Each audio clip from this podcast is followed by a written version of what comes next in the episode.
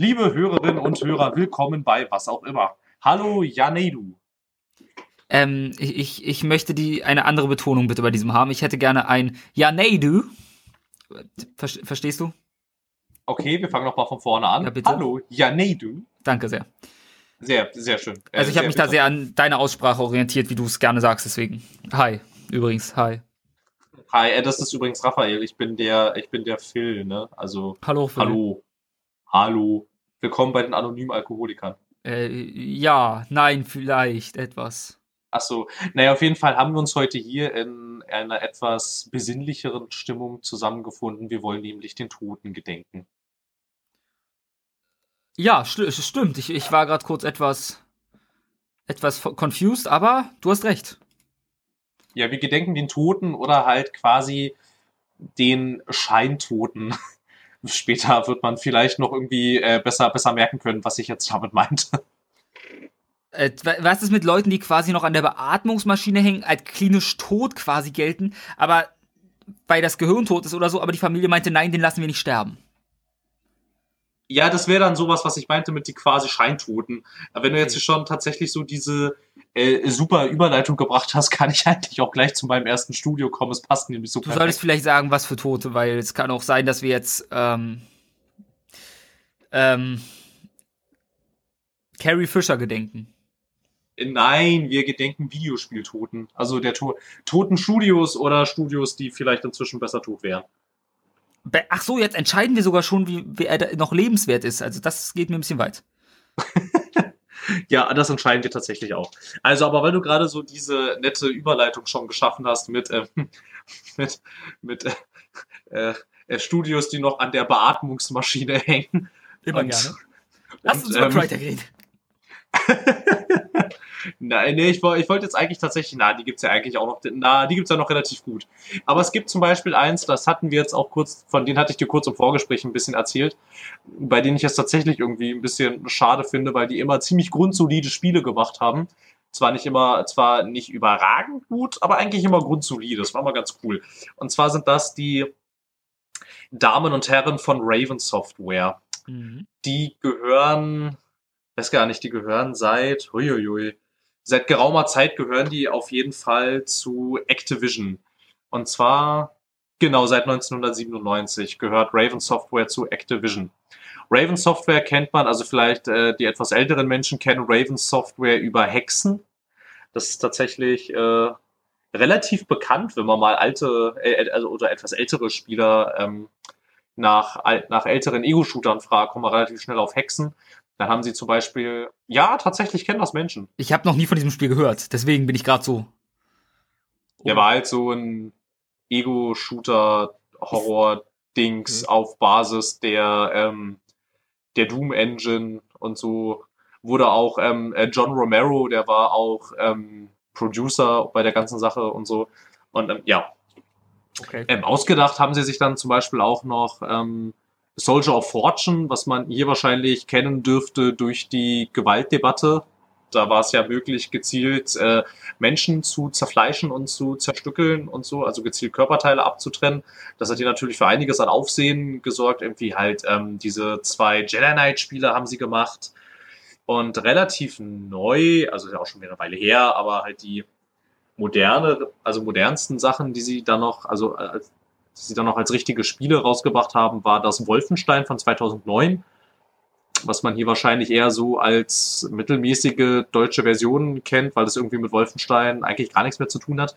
Und ein Spiel, was immer auftaucht unter die besten Ego-Shooter der Welt, die du wahrscheinlich nicht kennst und auch niemals gespielt hast. Sie haben noch Singularity gemacht. Das war tatsächlich auch noch ganz cool. Aber Singularity kennt man, finde ich, mehr als Hexen. Ja, Hexen Oder ist ich. ja auch von Hexen kommt das erste, das erste Hexen ist von 95. Übrigens, ich habe darüber nachgedacht, wieso mir äh, Ravensoft was sagt. Und dann Okay. ist mir aufgefallen, dass sie mich nur immer an den Ort aus Half-Life 2 erinnern. Ach, äh, Raven, Dingsbums. Ravensholm. Ravensholm, genau. Aber ich glaube, das passiert bei mir sehr schnell, wenn irgendjemand Rave, Raven sagt, dann land und irgendein Wort danach lande ich schnell bei Ravensholm. Naja, ja, ja, das, Das hieß doch ja Ravensholm, der Hand. Nicht, dass ich jetzt Das hieß, das hieß Ravensholm, ja.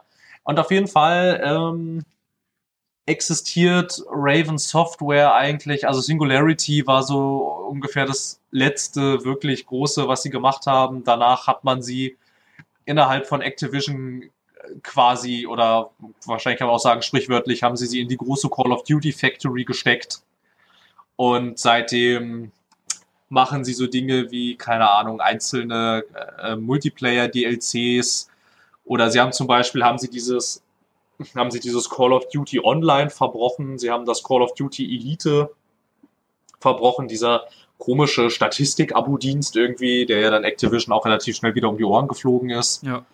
Irgendwie, dann haben sie ähm, wahrscheinlich das einzig größere, was sie in letzter Zeit tatsächlich gemacht haben, dürfte das Call of Duty Modern Warfare Remastered gewesen sein. Dass es jetzt auch einzeln zu kaufen gibt, endlich, worüber sich alle ganz doll freuen dürfen, für 60 Euro?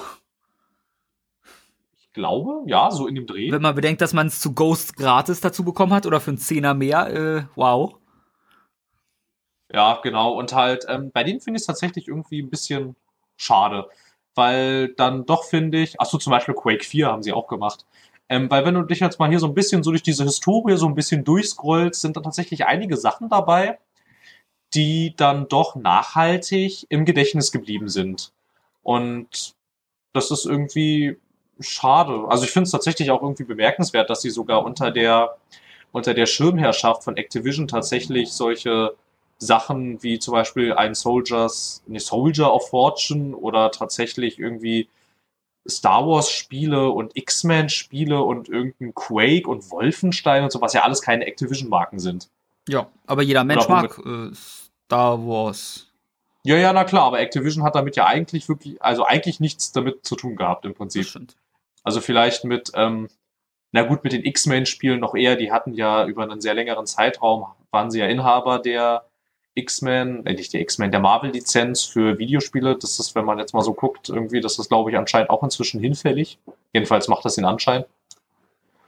Ähm, ja, und das ist irgendwie, ja, ein bisschen, ein bisschen schade. So, ich habe mal Menschen nochmal äh, darüber sprechen hören, tatsächlich irgendwie, dass mal dass äh, Raven Software Mitarbeiter mal auf einem Call of Duty Anspiel-Event ähm, gesehen wurden, aber das einzige, was sie da gemacht haben, waren, sie waren professionelle Demo-Vorführer, mehr hatten sie da mit diesem Call of Duty auch nichts zu tun. Immerhin etwas. Also ist jetzt vielleicht nicht der beste Karrieresprung und ich glaube, ihnen ist auch peinlich zu sagen, dass sie dann mal Ravensoft waren, aber sonst immerhin immerhin machen sie noch was mit Shootern, was ja anscheinend ihr Steckenpferd eh schon immer war. Von daher wenn die Expertise mal sinnvoll in Call of Duty einfließen würde und zu einem meiner Meinung nach meiner Änderung der Formel führen würde und ein paar Innovationen reinbringen würde, würde nicht schaden, aber wirkt ja eher nicht so, ne? Nee, eher nicht. Ich glaube auch nicht, dass bei Raven Software wirklich noch äh, ein kreativer Kopf arbeitet. Naja, aber sofern du weißt, was du da vorgemacht hast und dann irgendwie an diesem gefühlt immer lieblosen Geldmaschinenbiest sitzt, da, da willst du dir doch ein bisschen die Kugel geben, fast schon, wenn du davor halt in einem Studio warst, was wahrscheinlich zumindest ein bisschen mehr kreative Freiheit hatte. Wenn nicht sogar gar nicht so wenig. Wer weiß. Es ist immer die Frage, wie es dann wirklich hinter den Kulissen natürlich aussieht.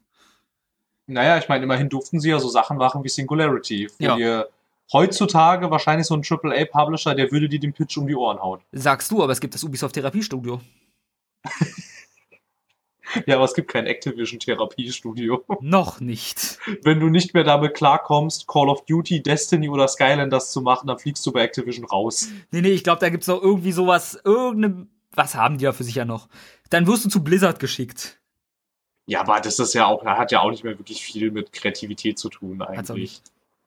Irgendwie, also ich meine, die. Nein, ähm, wenn du ausgebrannt bist, musst du WoW-Quests sein.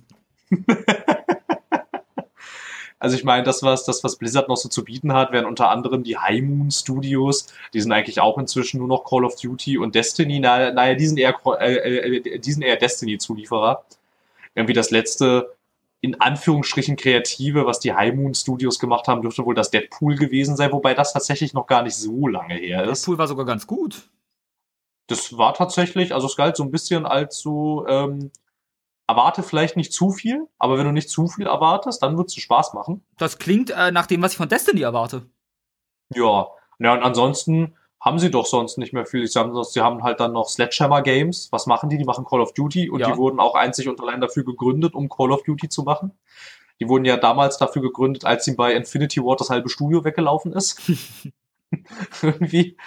Ja, und dann gibt's noch Treyarch und was machen die? Die machen, ja, seit geraumer, geraumer Zeit machen die Call of Duty. Ähm, Ich weiß und dann nicht, wird's auch, dann wird's auch schon langsam eng bei Activision. bei Sledgehammer, das klingt so ein bisschen wie, du musst dir mal vorstellen, du hast so dein, äh, ihr seid ein Part von Activision und ewig kämpft ihr darum, irgendwie ein eigenes Studio zu werden und was an was eigenem zu arbeiten, so mehr oder weniger. Und dein Boss kommt von einem großen Meeting und sagt nur, Leute, wir kriegen ein eigenes Studio, wir heißen ab jetzt Sledgehammer Games. Alle Und ja, alle so, boah, klingt das cool. wie geil, was machen wir? Irgendwas Cooles? Call of Duty. Okay, wir kündigen. Ja, so ungefähr. Ja. Ich garantiere, so hat das bei 1 2 ausgesehen. Das kann, das kann bestimmt gut sein. Ach so, sie haben dann übrigens noch Toys for Bob. Die gibt's tatsächlich auch schon eine ganze Weile. Und jetzt darfst du raten, was, was hat Activision noch für eine Marke? Was wird Toys of Bob wohl machen? Die machen Skylanders. Ach, verdammt, da hätte ich drauf kommen können.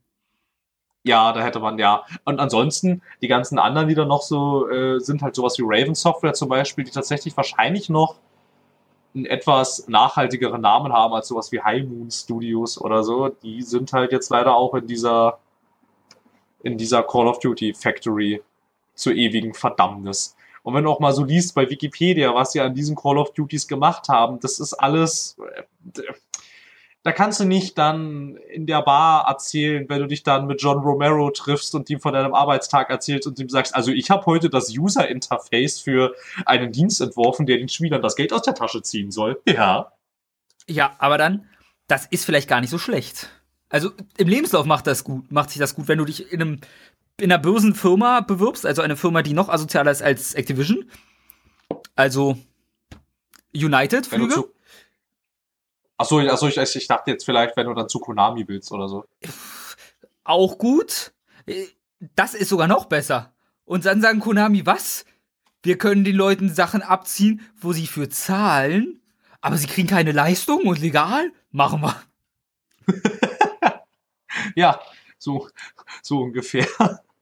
Und für, also, also ich, ich, ich habe ich hab tatsächlich gerade gesehen, für Call of Duty World War II dürfen Raven Software tatsächlich einen eigenen Multiplayer-Part entwickeln. Nein. Doch, einen ganz eigenen Modus, nur von Raven Software. Ein eigener Modus. Oh, dann könnte, dann wird Quake 5 draus. Ja. Ja, schön wär's. Also, wie gesagt, das letzte Größere, was die eigentlich tatsächlich gemacht haben, ist dieses Remastered. Ansonsten ist eigentlich echt ein bisschen, ja, also, ich würde jetzt nicht sagen, dem, äh, dass ich dem richtig hinterher weine in dem Sinne, aber es ist schon schade. Schade ist es Irgendwie. immer, wenn irgendwer zugemacht wird. Ja, vor allem, ich meine, die haben ja auch so eine, vor allem, weil sie auch so eine, schon, also für, für die äh, Games-Industrie Branche haben sie tatsächlich eine ziemlich lange Historie. Die gibt's seit 92. 92. Und- das ist, okay, Ja. ja, das ist, ist eine Hausnummer. Nee, Quatsch, 92 haben sie ihr erstes Spiel rausgebracht. Sie gibt's seit 1990. Und Nur- sie gibt's halt. Naja, und die gibt's halt, die gibt's halt bis jetzt. Und aber halt, ja, aber jetzt seit sind sie was äh, ganz, ganz Besonderes. Genau, seit 2010 wurden sie in die ewige Call of Duty Verdammnis geschickt. Die sollten zu Ubisoft gehen. Blöderweise, ja, da werden sie dann in die ewige Assassin's Creed Verdammnis geschickt oder irgendwas anderes. Ja, man wird sehen. Na gut, ansonsten weiß ich nicht, da du jetzt wahrscheinlich auch nicht so sonderlich viele Berührungspunkte mit Raven Software hast, können wir Nee, wahrscheinlich ich auch zum Überlege, ich glaube, ich habe mit denen so null. Hattest du denn, hattest du denn Endes Wolfenstein dir mal angeschaut gehabt von 2009? Da klingelt was bei mir, aber nicht genug. Ich glaube, ich habe Okay. Jedi Knight, glaube ich, mal gespielt. Also es wäre auch Jedi Knight 2 gewesen, weil das Bin mir nicht sicher, ich habe irgendein Jedi Knight mal gespielt. Aber da weiß ich nicht mehr welches. weil das, weil das, äh, das, nur das Jedi Knight, das war ja noch von LucasArts. Ja, ich glaube aber, ich habe vielleicht sogar Jedi Outcast? Das wäre Oder Jedi Raven Academy? Ich, es könnte sein, dass Das ich wäre auch von Raven. Ja, deswegen. Es ist möglich, dass ich mal eins gespielt habe, aber das hat dann keinen so bleibenden Eindruck gelassen bei mir. Aber ich glaube, ich habe wirklich, wenn ich mir so die Liste ansehe, nichts von ihnen mal wirklich gespielt, was Solo Ravensoft war. Ja, also ja, inzwischen glaube ich, ist das auch alles nicht mehr so gut spielbar. Also ich glaube, wenn du dir jetzt heute das Wolfenstein von 2009 anguckst, äh, ich glaube nicht, dass du das durchspielen würdest. Also ähm, wahrscheinlich nicht, aber das liegt daran, dass die meisten Shooter mich nicht dazu kriegen, sie durchzuspielen. Aber irgendwie Singularity wäre tatsächlich irgendwie sowas. Das ist tatsächlich auch heute noch relativ interessant, weil das, okay. es hat so eine, man könnte jetzt mal so ganz vorsichtig sagen, dass es Portal in ein bisschen düsterer und. Ich habe mir gedacht, dass es das ist. Und nicht mit, ähm, also Portal, ja, also nicht mit, dass du dich irgendwo hin teleportieren kannst, sondern äh, du, du äh, switcht dann immer quasi so zwischen zwei Zeitlinien hin und her irgendwie. So als Beispiel, damit man sich ein bisschen was darunter vorstellen kann, vielleicht auch für Menschen, die das nicht kennen. Da gibt es eine Stelle mit einer Treppe, die ist kaputt. Und mit deiner Maschine kannst du halt ähm, für einen bestimmten abgesteckten Bereich, den du dir absteckst, halt, ähm, kannst du dann in diesem Bereich die andere Zeitlinie aktivieren. Und da ist diese mhm. Treppe dann wieder ganz und dann gehst du darüber. Und so, das klingt, also in, in diesem Zusammenhang klingt das jetzt echt ein bisschen banal und ein bisschen einfach. Aber sie schaffen es tatsächlich, das im Laufe des Spiels ziemlich interessant und cool umzusetzen. Mhm. Allerdings ist das halt auch inzwischen, weiß ich nicht, ist schon sieben Jahre alt, ob man das heute wirklich noch so gut spielen kann. Boah. Ich sage einfach mal, vielleicht. Also 2010 ist ja meistens so, ab Xbox 360 geht's ja, gibt der mal zwei Jahre der Ära, also so ab 2008 sind sie ja meistens ganz ordentlich spielbar für gewöhnlich. 360 müsste ja 2.6, glaube ich, rausgekommen sein, oder? Ja, die kamen 2.6 Ja, dann, müsst, dann müsste es ganz gut spielbar sein.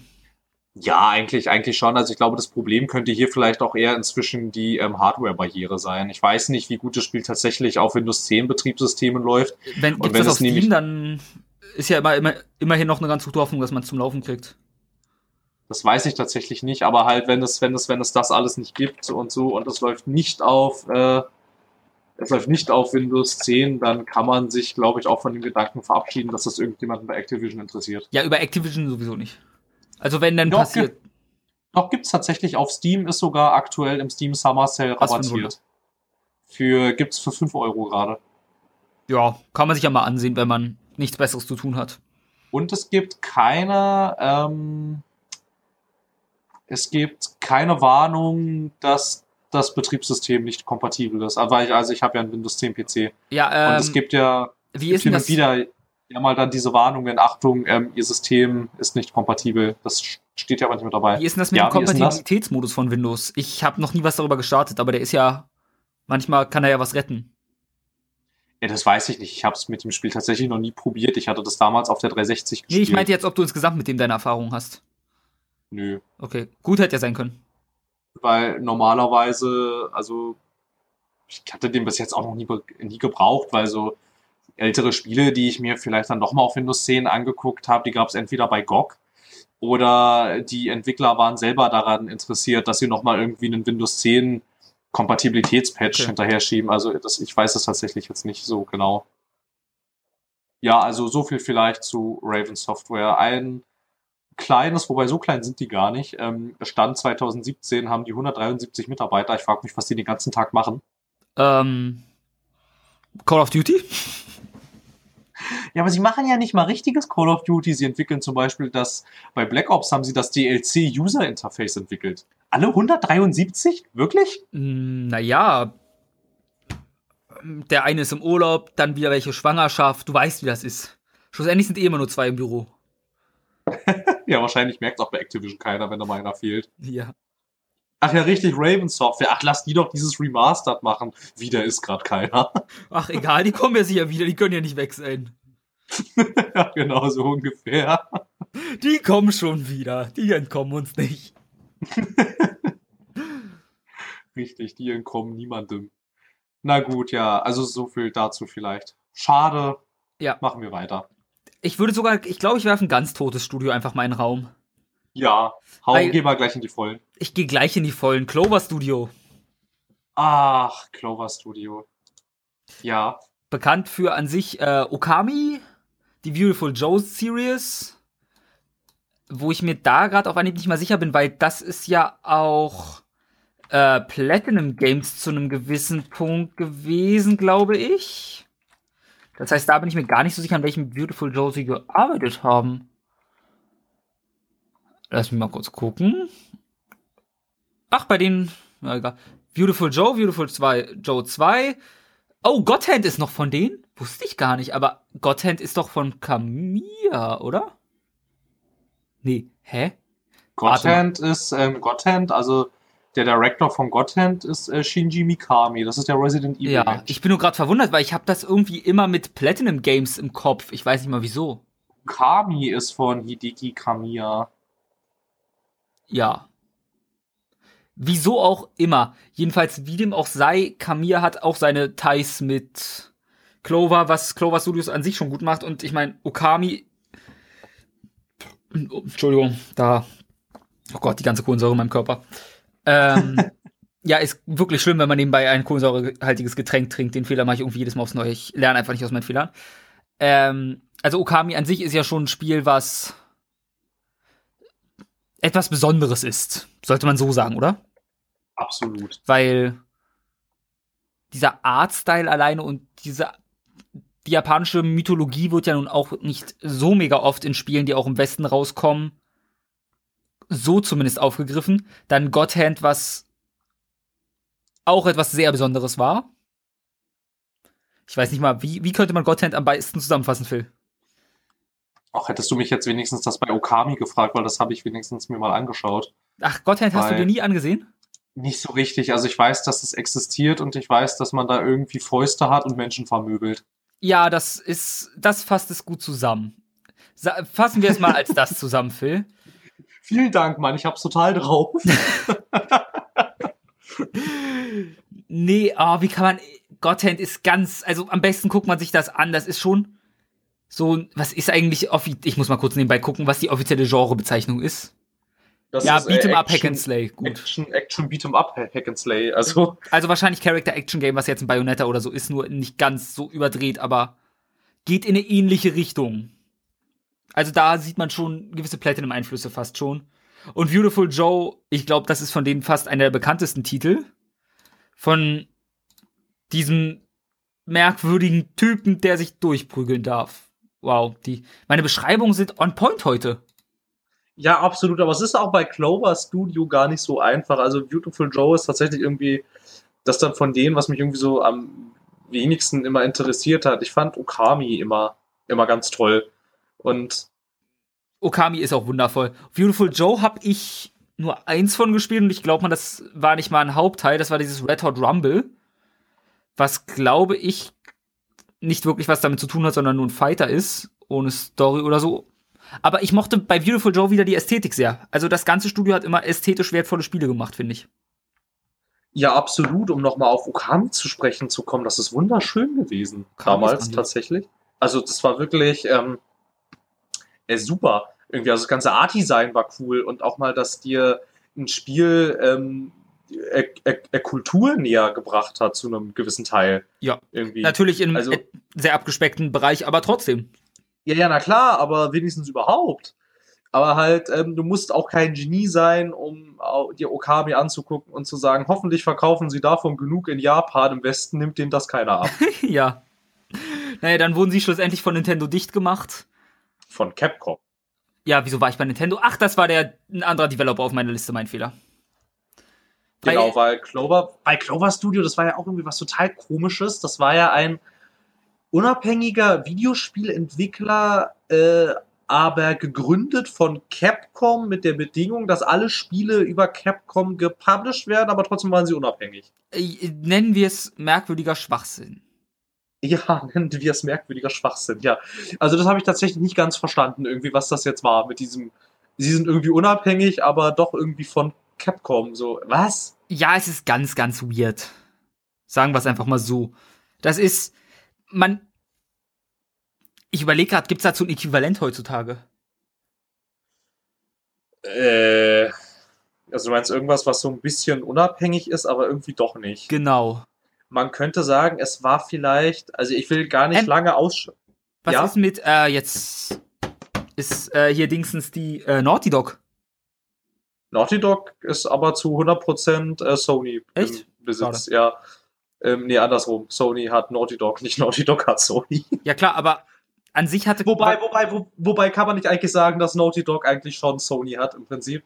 Hätte Sony nicht ein ziemliches äh, Spielerproblem, wenn Naughty Dog gar nicht existieren würde. Wahrscheinlich schon.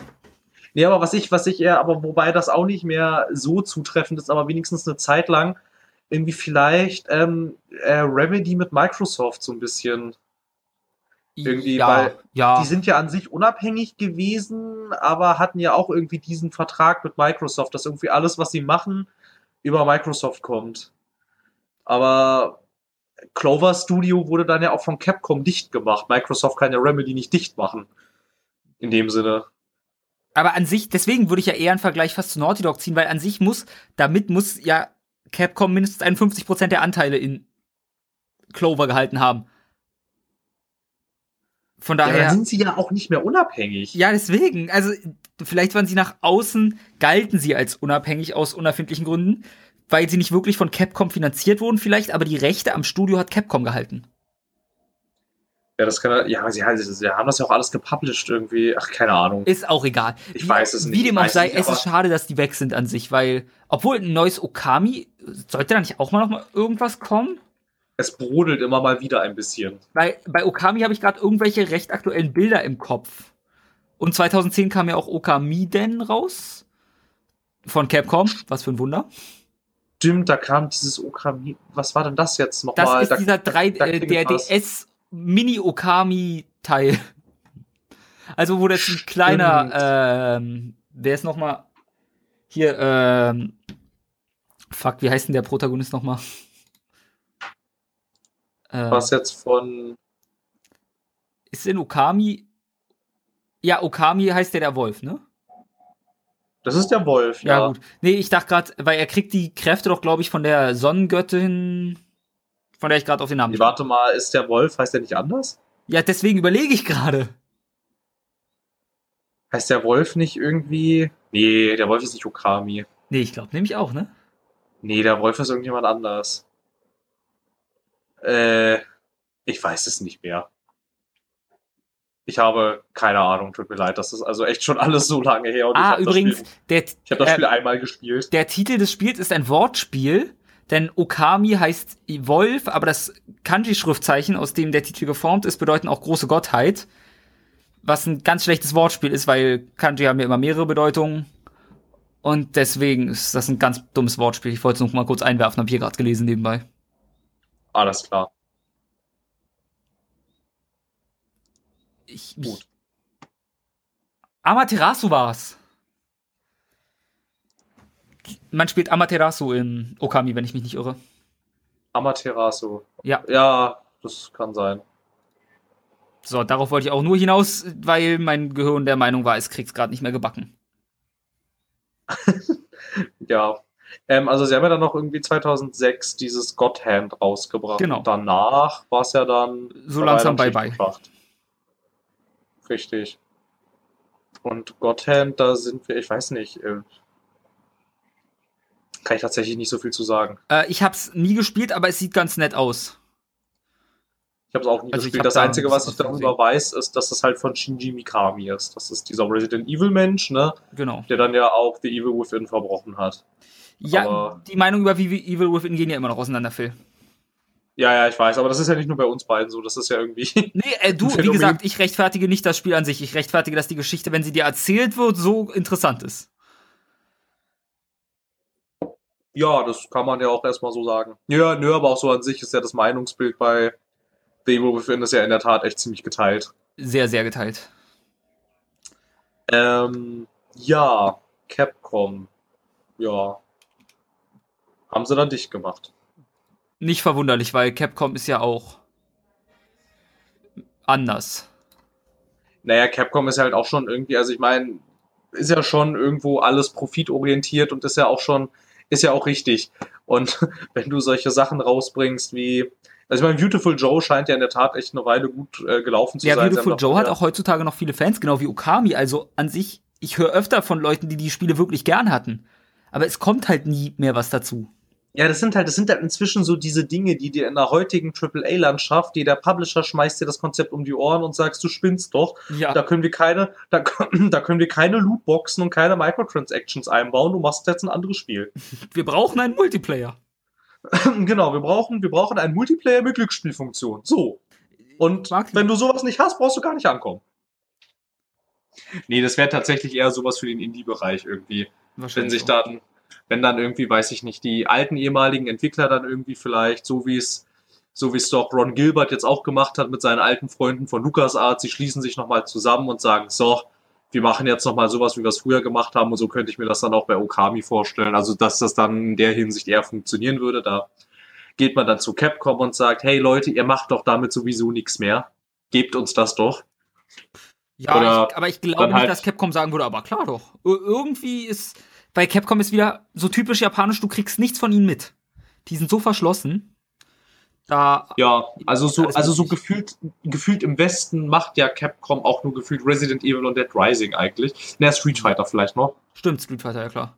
Und äh, dann Marvel vs. Capcom bald, was gar nicht so gut aussieht. Ja, das interessiert mich auch irgendwie nicht so sehr. Es Ja, mich ganze nicht, aber es- Ist halt wahrscheinlich bei Marvel-Fans immer was Gutes und bei Capcom-Fans. Ja, das kann gut sein. Ja, weiß ich nicht. Ja, ja, bestimmt. Mag sein. Aber diese ganzen Fighting-Spiele sind ja generell nicht so meins irgendwie. Da bin ich jetzt nicht so verankert. Ja, ich auch nicht. Ich spiele maximal ein bisschen Tekken und das jetzt auch nicht ausführlich. Ach Mensch, nur mal noch mal kurz am Rande. Wusstest du, dass, äh, dass ich, äh, ich weiß nicht, wie man seinen Vornamen ausspricht, aber dass äh, Inafune auch bei Clover Studio war? Äh, Keiji Inafune? KG, okay. Nee, ja. wusste ich nicht. Also er, ich bin mir nicht zu 100% sicher, aber ich habe ihn, mein Leben lang kenne ich, dass das als Keiji Inafune ausgesprochen wird, deswegen. Aber da hatten sie ja echt einige hochkarätige Entwickler mit dabei. Ja, ja, die hatten da schon eine Menge drin stecken. Ich meine, ich weiß gar nicht, Kamiya, hatte der davor schon was gemacht? Oh, Kamiya saß an Resident Evil und Resident Evil 2 dran? Wirklich? Nein, kann nicht sein. Doch, der saß mit einem Resident Doch. Evil Ding dran. Dann ja. DMC, Beautiful Joe, Beautiful Joe, Okami, Bayonetta, ja, ist bekannt, das heißt, ne? Also die hatten da schon Ja. hochkarätige Leute in dem Studio und dann vielleicht war genau das der Grund. Sie haben so viel in dieses Studio investiert und wahrscheinlich einfach gesagt, Leute, wir wissen, ihr könnt was, macht mal. Und sie haben was gemacht, worauf sie Bock hatten. Und wir wissen, Sachen, auf die man als Entwickler Bock hat, sind meistens nicht die, die im Massenmarkt supergeil ankommen. Eben. Eben, und das wird, ja, das wird's dann auch wahrscheinlich gewesen sein. Und irgendwann hat Capcom gedacht, also irgendwann wer- werden sich dann wahrscheinlich auch verständlicherweise gedacht haben, so, Leute, das Studio hier, guckt mal, guckt mal, wie viel Geld das verschlingt und dann guckt mal, wie viel Geld das wieder einnimmt. Und dann werden sie sich wahrscheinlich gedacht haben, okay, jetzt ziehen wir hier den Stecker. Leider. Weil das, das rentiert sich nicht mehr. Ja. Wäre aber schön, wenn Leider. sie nicht gezogen hätten.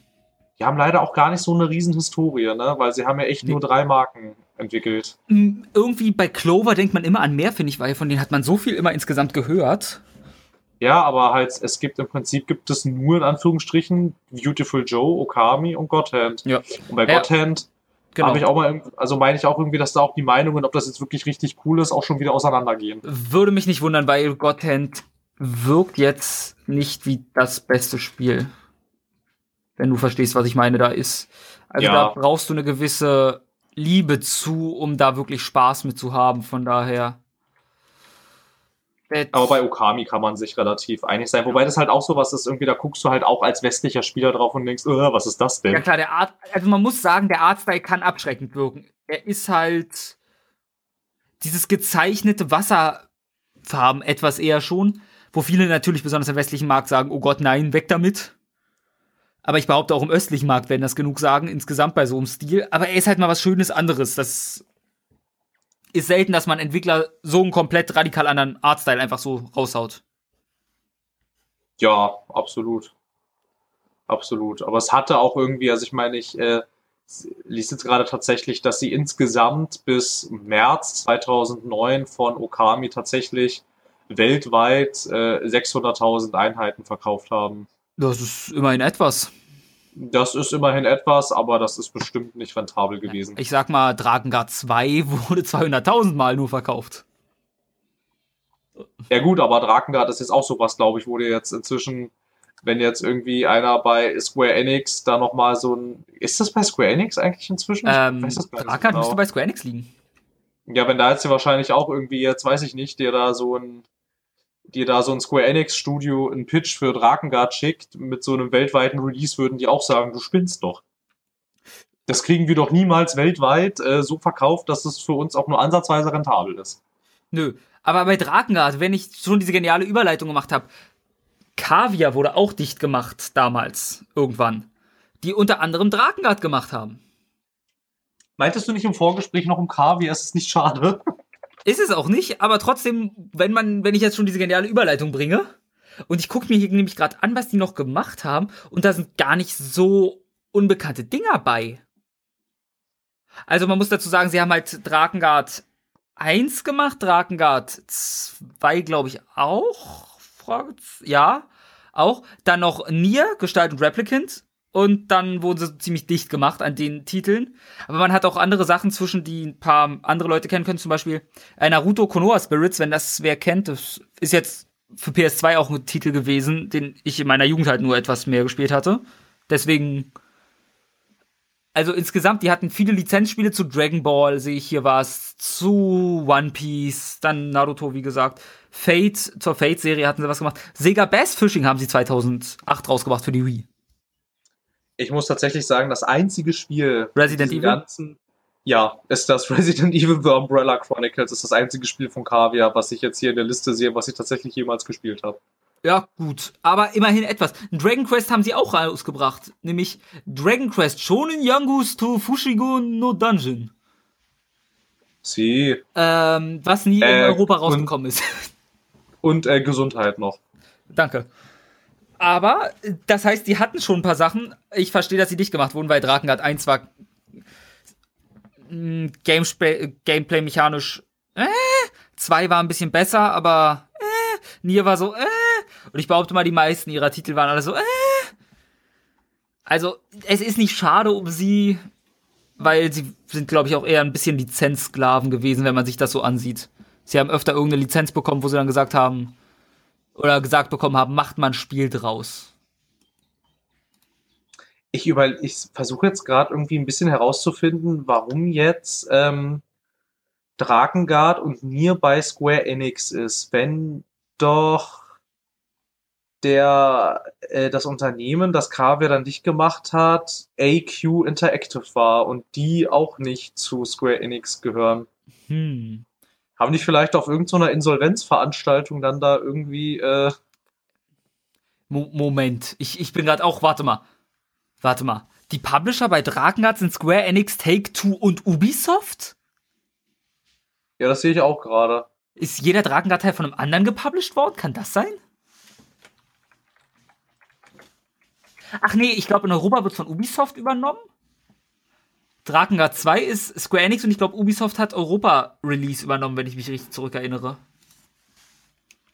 Ja, das kann sein. Das hat ja, das hat, das hat, das hat ja Ubisoft generell mal eine Zeit lang gemacht irgendwie, mhm. dass sie, dass sie gesagt haben, okay, wir nehmen äh, Spiele und bringen sie in Europa raus irgendwie und Take Two hat das ja auch gerne mal ja. für dann Amerika. den US-Markt gemacht. Weil irgendwie. wahrscheinlich wird Drakengard 1 da sein irgendwie. Beim Thema Drakengard, was ich jetzt mal kurz, es gibt ein wundervolles 40 Minuten Video über die Drakengard-Reihe an sich von, der heißt Speckobst, ist ein Deutscher, ist sehr un Speckobst. Ja.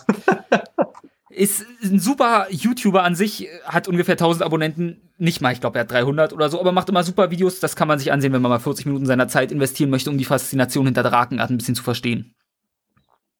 Oder einfach, weil man mal mehr davon sehen möchte. Allerdings wird halt die gesamte Drakengard-Story besprochen, zum gewissen, eigentlich ziemlich. Das heißt, es wird gespoilert wie sonst was. Um das schon also ich finde ja, wir sollten sowieso mal über Bullet Witch reden, was von Kaviar exklusiv für die Xbox 360 entwickelt wurde. Ja, unbedingt. Gib mir eine Sekunde, ich muss mir das nur kurz ansehen das ist, das ist, das, das, das, das sind so Sachen, wenn man jetzt hier so durch Kaviar sich durchklickt, das, das sind Dinge drin, von denen habe ich noch nie gehört. Äh, vom, ich, irgendwie bei Bullet Witch war mein erster Gedanke Bayonetta. Und dann wurde Bullet Witch auch noch international von Atari veröffentlicht. Was ist denn mit denen falsch? Was ist denn da passiert? Ich weiß Ich muss mir mal kurz ein kleines Video zu Bullet Witch ansehen. Aber es, das ist, das ist Was ist denn dieses Spiel? Ich habe keine Ahnung, aber es kam 2006 für die Xbox 360 raus. Generell haben die sowieso, also dass da, dafür, dass sie ein japanisches Unternehmen sind, äh, tauchen in der Liste auch einige exklusive Xbox 360-Spiele auf. Das ist auch ein bisschen überraschend. Ja, die 360 war eine echt starke Konsole, was das Line-Up angeht, bis zum gewissen Punkt. Also ich muss sagen, Bullet Witch sieht merkwürdig aus, aber ich mag das Interface. Alles klar. Na gut, okay. Kaviar. Also wir sind Äh, jetzt der offizielle Bullet Witch Podcast, habe ich das richtig verstanden? Äh, nein, so. ich habe nämlich keine Ahnung, was das ist. ähm, also außer, dass es irgendwie so eine Art Third Person, whatever ist. ja, das, heißt, Ähm. das das ist irgendwie ein Third-Person-Shooter mit einem nicht so schön, mit nicht so guter Grafik anscheinend. Haben wir eigentlich schon geklärt, was überhaupt die Bedeutung von Kaviar ist? Ähm, reden wir jetzt von dem Essen? Nein, ich rede nicht von dem Essen. Kaviar ist nämlich ein Akronym und steht für Computer Amusement Visualizer. Das, das freut mich für die. Jetzt Ja, können sie sich wahrscheinlich nur noch ihre Zukunft auf der Straße visualisieren. Oder in anderen Studios. Hoffentlich in anderen Studios. Genau, weil die gibt's nämlich seit 2010 nicht mehr. Genau. Seit Juli 2010. Damit haben sie es immerhin zehn Jahre gemacht. Ja, wir sind auch noch gar nicht so lange verschollen, ne? Erst sieben Jahre. Ja. Na gut. Obwohl nur sieben Jahre ist auch immer gut gesagt. Ich vergesse immer, dass wir in 2017 schon sind. Ja, ist krass, ne? Ja. Also, sollen wir weitermachen? Ja, bitte. Was, über wen möchtest du reden? Also, wenn wir jetzt gerade sowieso immer noch, ich würde jetzt einfach mal in Japan bleiben. Oh, Ja, ja, Phil, Phil, Phil kennt Studios und Spiele aus Japan, ja. bin Nur weil, begeistert. du mal mit, nur weil du mal mit irgendwelchen Exoten ankommst, heißt das nicht, dass ich noch nie ein japanisches Spiel gespielt habe. Doch. Genau Nein. das heißt es. Nein. Und zwar hat, äh, hat, ähm, hat der gute Ich ähm, gerne in, äh, vor gar nicht allzu langer Zeit Silent Hill gespielt. Und Silent Hill ist ja jetzt, also so die Marke an sich ist ja jetzt per se nicht so ganz tot, wobei wahrscheinlich aus klassischer Spielersicht ist die Marke ziemlich tot. Aber so an sich existiert das ja noch irgendwie. Und innerhalb von Konami Ja. entstand während des ersten Silent Hill, entstand innerhalb von Konami so eine kleine Gruppierung, die dann irgendwie offi offiziell, damit man da was betiteln konnte, ähm, entstand diese Gruppe äh, Team Silent. Die wurde dann nach dem Release des ersten Silent Hill umbenannt, denn das Entwicklerstudio des ersten Silent Hill hieß Konami Computer Entertainment Division of Tokyo. Da fand man dann irgendwie, dass das nicht so ein knackiger Name ist Mhm. und hat es dann einfach Team Silent genannt. Team Silent hat es dann auch tatsächlich geschafft, ähm, mehrere Silent Hill Spiele zu entwickeln, bis insgesamt Silent Hill 4. Und ab da begann dann, wie man in Fankreisen zu Silent Hill so schön sagt, ab da begann dann Konami mit der Amerikanisierung der Marke und hat dann angefangen, die jeweiligen Sequels an US-Unternehmen outzusourcen. Unter anderem wurde ein Silent Hill, das Shattered Memories, das wurde dann von Climax Studios entwickelt. Ein Silent Hill wurde von Double Helix entwickelt. Das Warte war. Homecoming. Ganz kurz Zwischenfrage. Was äh, Shattered Memories das ganz schlechte? Äh, Shattered, ich weiß jetzt nicht, ob es das ganz schlechte war. Ähm, äh, Shattered Memories war so eine quasi Neuerzählung des ersten Silent Hills, was zuerst exklusiv für die Wii kam und dann später nochmal für die PS2. Weil ich bin, also ich habe ja nie Silent Hills gespielt und es ist dadurch für mich unfassbar schwer, eins zuzuordnen. Außer dass ich weiß, dass Silent Hills 2 das Beste ist und 3 auch noch gut war. Genauso ungefähr Das ist so funktioniert das. ungefähr, was ich über Silent Hills weiß. Genau, so ungefähr, so ungefähr funktioniert das, genau. Und ja, Ach das ja, und fand man schlecht. dann. Ja, aber Videospielverfilmungen, eieiei. Aber der, der, der vierte Teil war eigentlich tatsächlich auch noch ganz gut. Also da sind zwar dann die ganzen Hardcore-Fans den Entwicklern ganz schön aufs Dach gestiegen, weil sie auf einmal angefangen haben, Neuerungen und innovative Ideen in eine festgefahrene Marke einzubauen und wie können sie es wagen? Darf ich fragen, welcher der vierte war? Der vierte war Silent Hill 4 The Room. Ach stimmt, The Room habe ich auch jetzt nicht so viel Negatives drüber gehört. Nö, also es, es wurde aber nicht so sehr, also das war dann wieder eher so ein Kritikerliebling. Irgendwie, wo dann die, wo dann die Presse gesagt hat, Mensch, das ist echt ein cooles Silent, Silent Hill geworden mit coolen Neuerungen und die Spieler haben das aber nicht wohlwollend aufgenommen. Ja, Arschlöcher. irgendwie und was dann dazu geführt hatte, also also die ähm, die Softwareabteilung in Tokio, die wurde natürlich nicht dicht gemacht, dann hätten sie ja ihre ganze Niederlassung schließen müssen, aber Mhm. Team Silent an sich wurde dann nach dem Release von Silent Hill 4 aufgelöst und seitdem gab es von Konami selbst nie wieder ein Silent Hill und wie gesagt halt, es gab da noch einige Sequels dazu von ähm, genau von Climax, Double Helix und es gab noch dieses Silent Hill Downpure, aber ich weiß echt äh, von von Vanta Games, glaube ich. Vanta Games? Glaube ich, war das. Ja. Ist ein super Name zumindest. Ja, das war irgend, das war, das war, das war irgendwas, was, ähm, das war irgend so ein, irgend so ein Entwickler, den bis dahin niemand kannte. Lass mich ganz schnell klicken. Nee, Vetra, Vetra Games. Kennt man trotzdem nicht. Und die haben, nö, die haben äh, vor, vor Silent Hill Downpure haben sie Russian Attack Expatriate gemacht. Das war ein Plattform-Action-Stealth-Ding. Plattform. Bei Russian Attack Patriots Bullshit. Genau, und dann ähm, ein Jahr später haben sie dann Silent Hill Downpure herausgebracht und zwei Monate nachdem sie dieses Silent Hill rausgebracht haben, haben sie dann auch Insolvenz angemeldet und sind seitdem zerschlagen. Das war Vatra Games, ich muss mich korrigieren, wie ich jetzt hier lese, war Vatra Games kein US-Unternehmen, die kam aus Tschechien, aber Climax und Double Helix sind ja, gut, Double Helix kennt man ja. Genau, die machen gerade zum Beispiel. Waren die von Killer haben, Instinct die? Genau, Killer Instinct. Die haben, ähm, bevor, bevor sie äh, ihre Arbeiten aufgegeben haben, weil sie noch von Amazon gekauft wurden, haben sie, ähm, genau, haben sie, haben sie Killer Instinct gemacht zum Beispiel. Killer Instinct ist jetzt, glaube ich, von Iron Galaxy. Ich bin mir nicht ganz sicher. Das sind die, die ähm, Batman Arkham Knight, die PC-Version, so grandios äh, in den Sand gesetzt hatten. Ähm, was ja, und auf jeden Fall. Äh, ich würde gerne ja? zu äh, Double Helix noch sagen, ihr aktuelles Spiel sieht echt gut aus. Bringen sie gerade unter Amazon schon ein neues Spiel raus? Ähm, das sind zumindest die Killer Instinct Macher, bringen dieses, ich nenne es mal Giant Slaying Game raus. Es sieht da.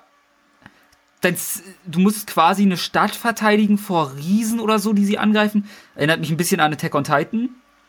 Ist das, ähm, aber du meinst nicht Breakaway, oder? Äh, nee, ich glaube nicht. Weil Breakaway ist äh, gerade das einzige, was noch ähm, to be to be dated ist in der Liste von Double Helix Games. Warte mal, ich muss mal gucken, welches ich meine. Das ich recherchiere nebenbei mal kurz nach. Erzähl ja. du weiter Dinge. Mach mal. Genau. Und dann äh, die ganze, die ganze tragische Historie zu Silent Hill äh, sollte dann auch erstmal kein Ende nehmen. Ne? Irgendwie, dann entschied man sich ja bei Konami, okay, vielleicht versuchen wir es nochmal mit Silent Hill. Hat dann ziemlich cool auf der Gamescom, hat dann äh, Kojima das Silent Hills angeteasert mit diesem Playable Teaser. Und ja, aber daraus ist ja dann letzten Endes auch nichts mehr geworden. Und um Team Silent finde ich es insofern schade, dass es, dass es sie die nicht mehr gibt und dass sie auch keine Silent Hill Spiele mehr entwickeln dürfen oder entwickeln durften damals, weil sie haben, sie haben einfach das Pendant zu Resident Evil geschaffen, quasi einfach so aus dem Stegreif, haben aus diesem Splatter, Gore und Bluthorror quasi, also man nennt es ja, man nennt Silent Hill immer gerne so intelligenten Horror, so mhm. intelligenten Psycho-Horror, den sie da den sie da ähm, quasi so über Nacht etabliert haben. Irgendwie das erste Silent Hill kam raus und wumms, war ein Erfolg. Und ja, leider hat es nur für vier Teile gereicht, wobei man auch in der Tat sagen muss, also Silent Hill 2 war wirklich eines der allerstärksten äh, mit drei und dann ging schon wieder so ein bisschen runter eigentlich. Ich meine Extinction als Spiel. Ich muss nur kurz okay. gucken, wer das macht. Weil ich bin der festen Überzeugung, das sind Leute von Double Helix. Moment. Ähm. Weil ich glaube zumindest der irgendwas Release Date to be announced. Iron Galaxy Moment, hä? Ja, das kann sein, dass du das insofern verwechselt hast, weil Iron Galaxy gerade aktuell auch Killer Instinct betreut. Daran wird's liegen. Weil die haben das dann im Zuge, ähm, im Zuge der äh, Dingsbums, na, na, äh, ähm, im Zuge dessen, dass sie von Amazon gekauft wurden, haben sie dann hat Amazon dann halt natürlich gesagt, okay, aber wenn wir euch, wenn wir euch jetzt hier kaufen, dann macht ihr hier aber nichts mehr für Microsoft. Ja, kommt, also gut, dann, weil ich hatte Killer Instinct im Kopf und ja, gut. Extinction sieht übrigens super aus als Spiel. Alles klar. Ja, gut, ja, und das ist halt die äh, kleine, aber doch sehr erfolgreiche Geschichte von Team Silent, die es tatsächlich nur gab von 1999 bis 2005. Die Armen, I guess? Ja, das war's dann halt leider schon. Aber immerhin sind aus, äh, sind aus Team Silent noch einige, einige Studios entstanden, die man vielleicht heute noch kennt. Unter anderem ähm, haben, haben ähm, hat das hat nahezu das gesamte Director und äh, Writing Team von Team Silent ähm, ist dann später zu also also haben dann später zu Kojima Productions gewechselt. Na da wissen wir ja endlich mal endlich mal was Ordentliches hier genau der Hauptdirektor von Silent Hill damals, der ist dann zum Sony Japan Studio gegangen und hat die Siren Serie entwickelt. Das ist, glaube ich, auch eine Serie, die hierzulande echt keiner kennt, so wirklich. Nee, Siren sagt einem nichts eigentlich als. Ich weiß nicht, kennst du, kennst du Siren? Äh, da klingt was vom Namen her, aber ich kann jetzt nicht sofort dir sagen, ja, das ist gut wegen dem Punkt oder da habe ich gespielt, habe ich nämlich nicht. Da also das waren, das war eine ziemlich, das war eine ziemlich äh, verstörende Survival-Horror-Reihe. Also es, es, sind drei Teile gewesen. Siren, Forbidden Siren 2 und Siren The Blood Curse. Okay. Und ja, aber nach der Reihe war es das irgendwie auch schon, was dann, ähm, dann wurde nämlich auch dieses Japan-Studio, also es wurde nicht dicht gemacht, aber es wurde irgendwie äh, gemerged mit einem anderen Sony-Japan-Studio und ist jetzt auch irgendwie so ein großes Im Klartext war der Tod Ja, im Prinzip schon. Also Merchen kann man eigentlich im Prinzip gleichsetzen mit also es klingt einfach nur netter als das Studio ist tot. Ja. Und so, ja, das ist halt die Siren-Reihe gewesen. Hat aber immer eigentlich ganz gute Kritiken abgekriegt, kennt halt hier nur echt keiner. Irgendwie.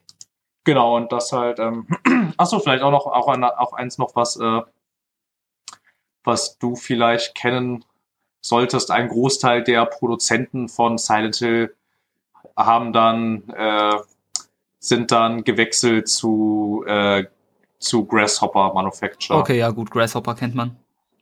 Genau, also ich, Grasshopper kennst wahrscheinlich nicht nur du, das kennt das man wahrscheinlich hier auch. ein paar mehr kennen, vermute ich mal. Ja, zum Beispiel, zum Beispiel Killer is Dead und Lollipop Chainsaw genau. und Let It Die, glaube ich noch. Ne? Let It Die müsste Grasshopper gewesen. sein.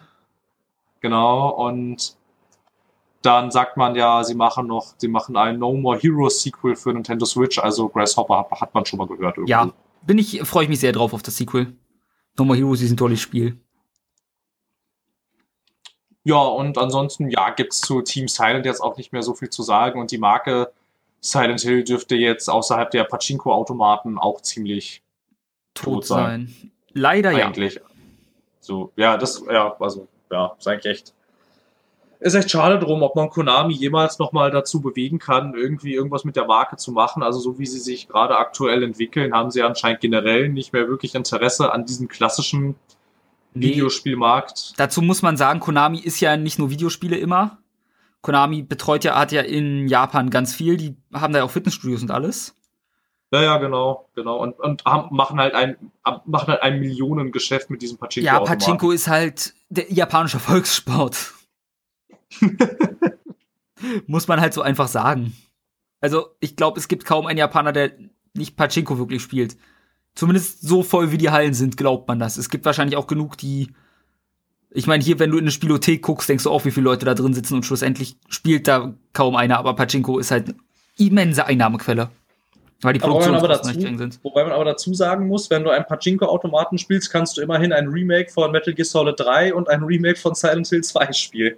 Das stimmt. Und das Metal Gear Solid 3 sieht verdammt gut aus. Und ich weiß nicht, ich glaube, es, dass ein Silent Hill auf einem Pachinko-Automaten nicht gut zur Geltung kommt. Also bei einem MGS geht es noch eher als bei einem Horrorspiel. Es ist halt, ich meine, du bist in einer überfüllten, lauten, blinkenden, trudelnden Halle. Ne? Also und wirklich laut. Horrorspiel, du kannst dir nicht ja, vorstellen, wie laut die Dinger sind.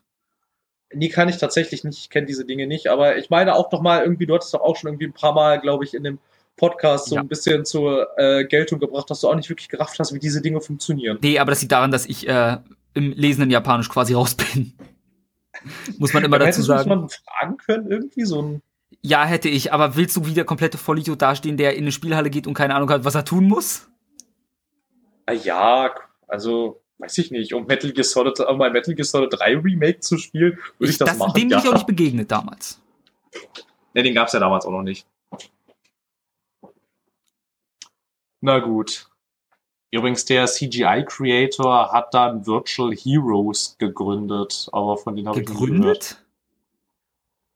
Okay, ist das von äh, Virtual Fighter oder was ist Virtual Heroes? Ist das ein Studio? Nee, das muss falsch sein. Dann, da, da muss der Artikel fehlerhaft sein. Weil das ist äh, äh, Virtual Heroes äh, äh, Projekte sind fokussiert auf, auf äh, äh, Erstellung neuer Technologie und Inhalt für die US-Army. Also Ähm, klingt ich würde realistisch. mal sagen, dass ich würde mal sagen, dass der Artikel hier fehlerhaft. Ich würde einfach sagen, dieser Artikel weiß mehr als wir. Wobei dann auf der Virtual Heroes Seite tatsächlich auch steht, dass er da mal gearbeitet hat. Aber würde ich sagen, gegründet er hat er- ist anscheinend jetzt entwickelt neue Technologie für die US Army. Cool. Gut für ihn. ich wusste gar nicht, dass es ein, es gibt ein America's Army Videospiel von der US Army. Das wusste ich Oh, gar ich glaube, ich nicht. kenne das. Das ist dieses, wenn du da gut bist.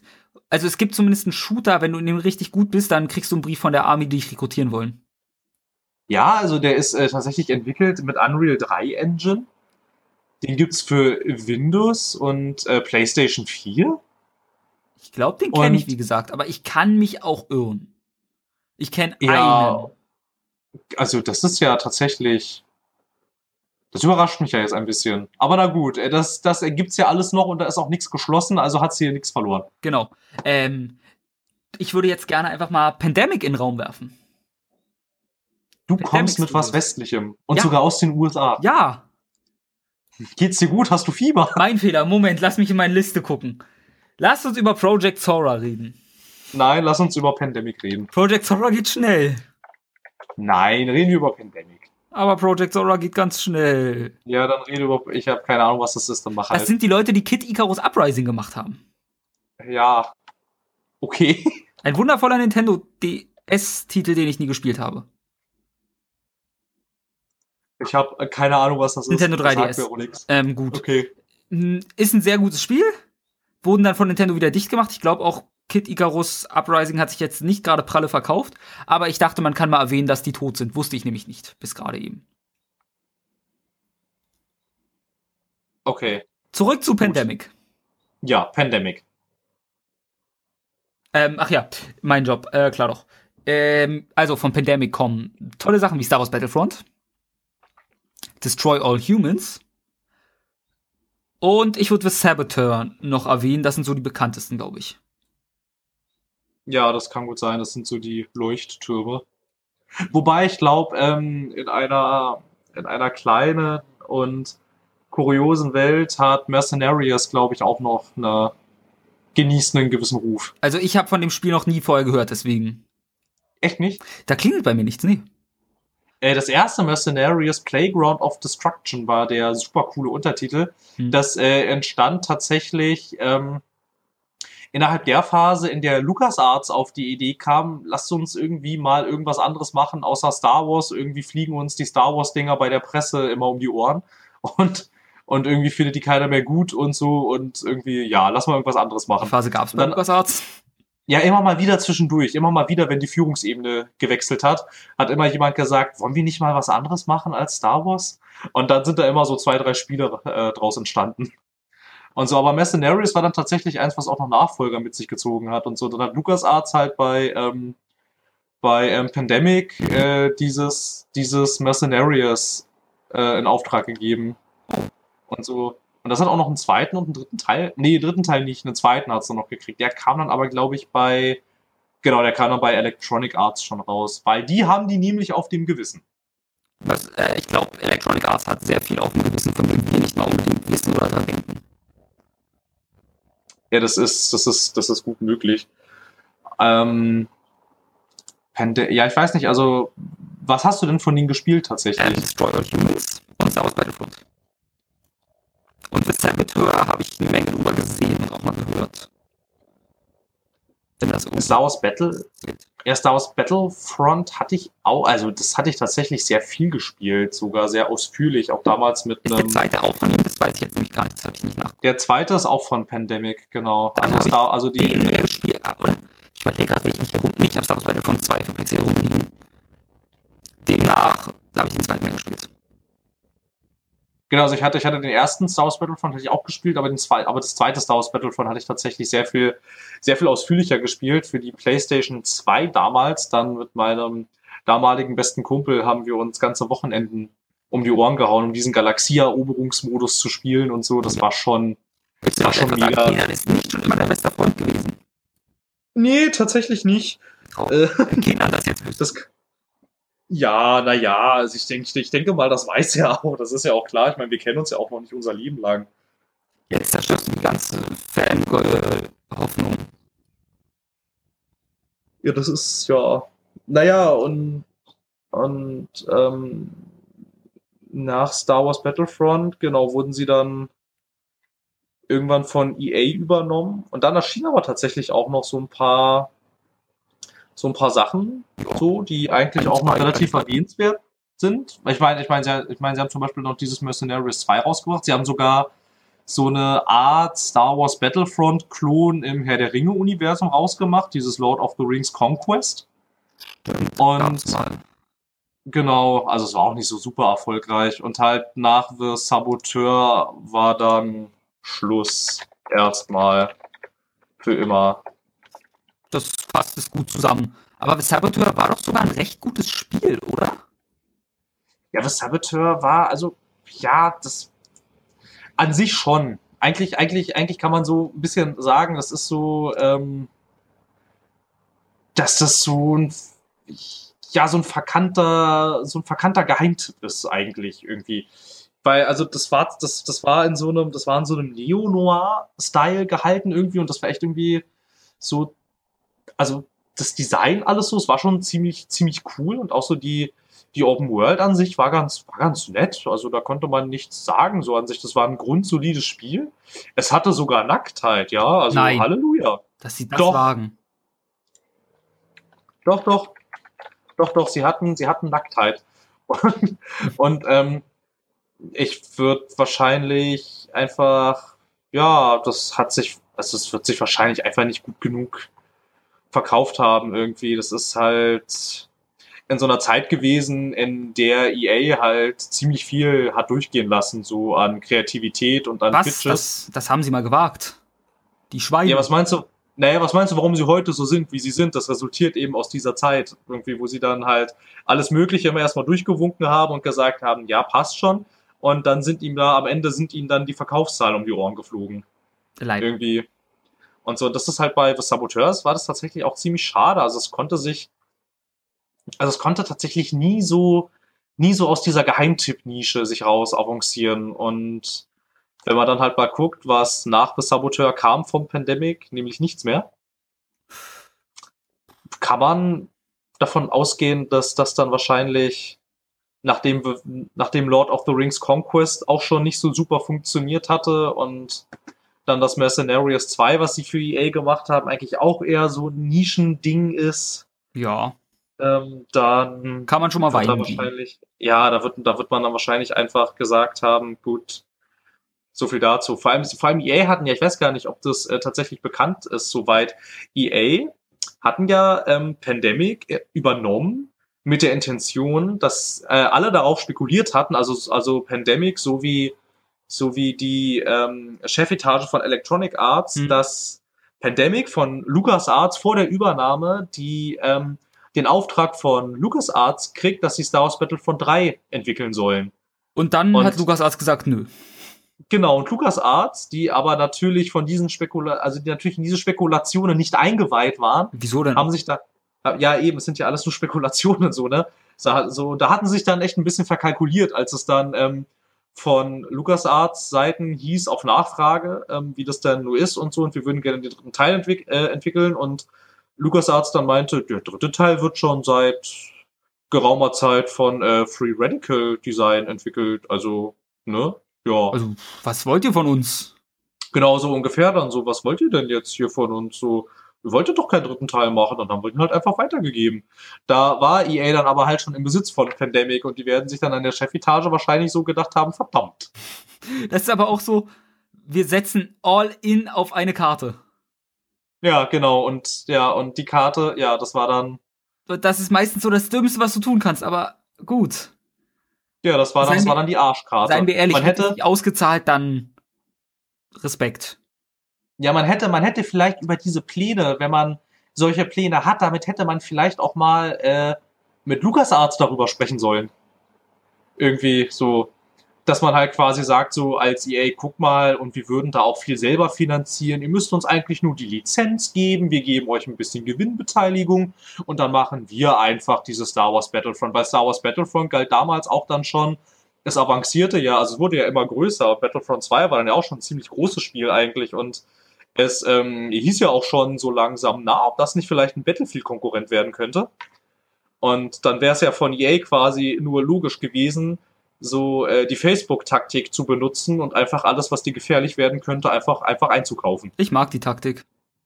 Ja, die macht, na, aus Unternehmersicht macht die total Sinn. Deswegen, ich finde die Taktik an sich, die ist legitim. Ist jetzt nicht die spaßigste für uns, aber sie funktioniert halt. Wobei es für dich als Spieler doch dann am Ende auch, also ich meine, wer das Spiel jetzt published, ist, ist dann für, für dich halt auch. Wumpe. Eben, das ist für dich aus Spielersicht. Also wenn der Entwickler vielleicht, oh, okay, ne, ey, bei einem Entwicklerwechsel würde ich sagen, das merkt man. Ne? Hm. Normalerweise also, ja, aber nur sofern dieser Entwickler wirklich einen großen Eigenanteil geleistet hat im Titel. Oft genug ist ein Entwickler ja, wenn er sowieso gebunden ist an eine Marke so sehr mit irgendwelchen Vorgaben, dass er wenig machen kann, ja dann okay, dann ist es egal, wenn ein anderer Entwickler kommt. Ja, ja, na klar. Ich versuche gerade, nennen wir Call of Duty mal als Beispiel. Ich wollte ich es gerade sagen, lass uns doch Call of Duty nennen. Da sitzen ja, da sitzen ja inzwischen drei Entwickler dran und ich würde tatsächlich sagen, die unterscheiden sich nur in so kleinen Nuancen, das könnte auch alles vom selben sein. Oder ein Assassin's Creed. Es sind so viele Entwickler dran. Ich weiß nicht, ob man da noch die Handschrift jedes Einzelnen irgendwie merkt. Ich meine, das nee, UI ja. wird von dem einen entwickelt, dann der Part von dem und so weiter und so fort. Also. Genau, genau zum Beispiel, und wie er dann auch im Zuge der diesjährigen E3 bekannt wurde, hat man die, die gesamten Wasseranimationen, einfach nur Wasseranimationen, hat man ja auch schon outgesourced gehabt, dann nach Ubisoft Singapur. Ja, die können's halt. Ne, irgendwie. Und so, okay, wir haben jetzt hier quasi das Grundgerüst von Assassin's Creed 4 gebaut. Lass uns doch jetzt mal so ein Piratending entwickeln, dann war das nicht alles umsonst. genau, und ja, also Pandemic, ja, die mussten dann halt die Konsequenzen tragen, weil irgendwie. Was, ganz, was ich ganz lustig finde, ich meine, EA hat sich damals mit Pandemic verkalkuliert und jetzt haben sie so oder so Battlefront. Ja, und jetzt haben sie ja Star Wars, ne? Und, ja, und vor allem jetzt haben sie exklusiv Star Wars. Ja, das ist so. Es ist schön für sie, dass sie es jetzt haben. Und alles. Aber man hätte dann Pandemic auch noch am Leben lassen können. Aber das war ja, das konntest du ja 2009 nicht absehen, dass du, dass du tatsächlich, dass du tatsächlich 2012 von Disney die Star Wars Lizenz kriegst. Nee, klar nicht. Besonders nicht, dass du die Lizenz von Disney bekommst. Wobei Disney mit Lizenzen, wenn du sagst, ähm, ihr müsst nur, äh, also, also, wo, wo sie dann sagen, also wir geben euch die Lizenzgebühren und ihr müsst nichts machen, so, dann wird, da, da ist Disney tatsächlich sehr großzügig, was ja, Lizenzen angeht. Das ist auch verständlich. Ich meine, da würde ich jetzt auch nicht Nein sagen als Publisher oder als Lizenzhalter. Wenn mir gesagt wird, ich muss nichts machen, ich gebe euch das und kriege Geld, für nichts zum Geld kriegen, du, da gibt's wenig Leute, die sagen, nee. Und da Disney sowieso, hat Disney irgendeine Marke, an denen sie hängen? Ja, ihre Disney-Figuren, weil sie die weitervermarkten wie sonst was. Aber ob ein Star Wars-Spiel, da wird es die Vorgabe geben, wie es jetzt ja ist, auch im Battlefront war, die Helden knien sich nur hin, die dürfen nicht sterben. Ist genau. bekannt. Aber genau. sonst. Ja, der, ähm, der Creative Director, also das ganze, ja gut, von dem Creative Director kannst du wahrscheinlich bei einem Star Wars Battlefront bei DICE nicht sprechen, aber halt, ähm, sagen wir mal, der Head of äh, Creativity von diesem, von diesem Battlefront-Projekt hatte auch damals gesagt, also wir, also dass sie von Lukas äh, von Lukas Arts, ähm, von Lucasfilm eigentlich das Einzige, was gesagt wurde, ist, es darf halt nicht ohne Absprache gegen den Kanon verstoßen, aber ansonsten können sie da machen, was sie wollen. Ich finde auch immer die Aussage schön, nicht ohne Absprache. Gut. Na, Abs Ja, Ich behaupte mal, da wird es ein bisschen strengere Regeln geben, aber so eine Aussage finde ich einfach immer schön. Nicht ohne ja, Absprache. wahrscheinlich. Da wird dann wahrscheinlich auch so ein PR-Mensch von Lucasfilm gesagt haben, so, du sagst jetzt das aber mal so, damit das klingt, als wären wir nett. Genau. So. Und ne? schlussendlich heißt es, wie ihr wollt was anders machen. Mm, nee. Naja, schlussendlich ist es PR-Gewäsch für ihr macht exakt das storytechnisch, wie wir euch das vorschreiben. ja. Und wehe, und wehe, man weicht auch nur ein bisschen davon ab. Und alles, was nichts mit dem Film zu tun hat, wird aber sowas von abgesprochen. Und das wird aber auch sowas von hier dann nochmal zur Kontrolle vorgelegt. Ja. Und zwar doppelt und dreifach. Mindestens dreifach. Ja, wenn nicht sogar zehnmal. Ja, wenn wir jetzt hier gerade schon so schön äh, über Menschen sprechen, die Lukas heißen und über Star Wars. Ich vermute mal, du willst über unseren Unikollegen Lukas reden. Genau, wenn du nichts mehr zu Pandemic hast. Ähm, Destroy All Humans ist ganz lustig. Ich hätte mal wieder gern einen neuen Teil. Ja, ja, das war witzig. Ja, das stimmt eigentlich. Das war, aber das waren halt alles, und das ist dann wahrscheinlich das, was ihn dann bei EA das Knick gebrochen hat. Das war alles, damit verkaufst du keine Millionen. Ja, das fasst es gut zusammen. Also, Ja, Destroy so. All Humans ist halt eigentlich wie alles Fanliebling. Ich meine, es ist kein großartiges Spiel. Also, doch, in dem, was es sein will, ist es großartig. Aber auch nicht mehr und nicht weniger. Willst du vielleicht kurz wenigstens anreißen, was das ist? Du bist ein Alien und musst Menschen, also äh, die Menschheit ausrotten und hast dafür allerlei Gadgets. Ich, ich glaube, das fasst es zusammen, oder? Ja, das, das, das, das äh, trifft's ganz gut. Aber das ist dann halt das, äh, wenn du halt quasi mit einem Destroy All Humans 3 zu Electronic Arts gehst und nicht mit Star Wars Battlefront 3, werden die dir halt irgendwann sagen, ja, ey, komm. Ne? Also, also für sowas brauchen wir euch nicht. Ja. Und dann haben sie halt den Stecker gezogen. Also es ist ja immer verständlich. Es Ja, ist ja ein schon. Unternehmen und hinini und hinini. Trotzdem wäre es schöner, wenn es nicht so ist. Ja, das sind halt alles immer so, ja, ist schade, so, ne? Ja, Business-Entscheidungen machen halt selten uns Konsumenten Spaß. Eben. Wobei wir aber ja jetzt ja mal den Schwenker machen können und tatsächlich zu, ich würde sagen, einem ziemlich fetten Unternehmen kommen, was so in der Form nicht mehr existiert, glaube ich. Team Bondi? Also, ja, genau, Team Bondi. Nein, ich wollte jetzt, weil es mit Star Wars so schön gepasst hat. Ich Lass weiß. uns kurz, ich gebe nur lass uns, lass uns doch mal, lass uns doch mal kurz über LucasArts sprechen. Na gut. Und zwar LucasArts. Also LucasArts so per se gibt's ja eigentlich noch, ne? Also, Äh, ja, also LucasArts gibt's noch. offiziell. LucasArts, ja, LucasArts existiert inzwischen als äh, Lizenzhalter für alles, was LucasArts jemals so, jemals so an Marken hatten. Ja. Irgendwie, äh, zwischenzeitlich wurden sie mal eingegliedert in die Disney Interactive Studios, nachdem Disney allerdings auch die Disney Interactive Studios, ja, geschlossen, ja, naja, die gibt's ja auch irgendwie noch. Aber, aber nachdem sich Disney dazu entschlossen hat, quasi keine eigenen Spiele mehr zu produzieren, so rum, ähm, wurde das halt alles Genau. schon ziemlich runtergebrochen. Und bei LucasArts arbeiten momentan, glaube ich, irgendwie fünf Leute. Wenn überhaupt. Ja. Genau, die dieses ganze Star Wars-Ding irgendwie verwalten. Allerdings ist äh, LucasArts auch noch insoweit dafür verantwortlich für ähm, den gesamten Kanon, der im Videospielbereich existiert. Das, äh, das alles, das, da gibt's diese, da gibt's diese LucasArts Story Group noch, Okay, die dann ähm, kurze Zwischenfrage. da zusammenkommen.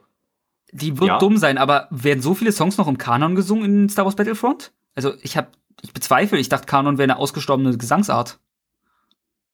Es werden noch sehr viele Songs im Kanon gesungen, ja. Okay, danke.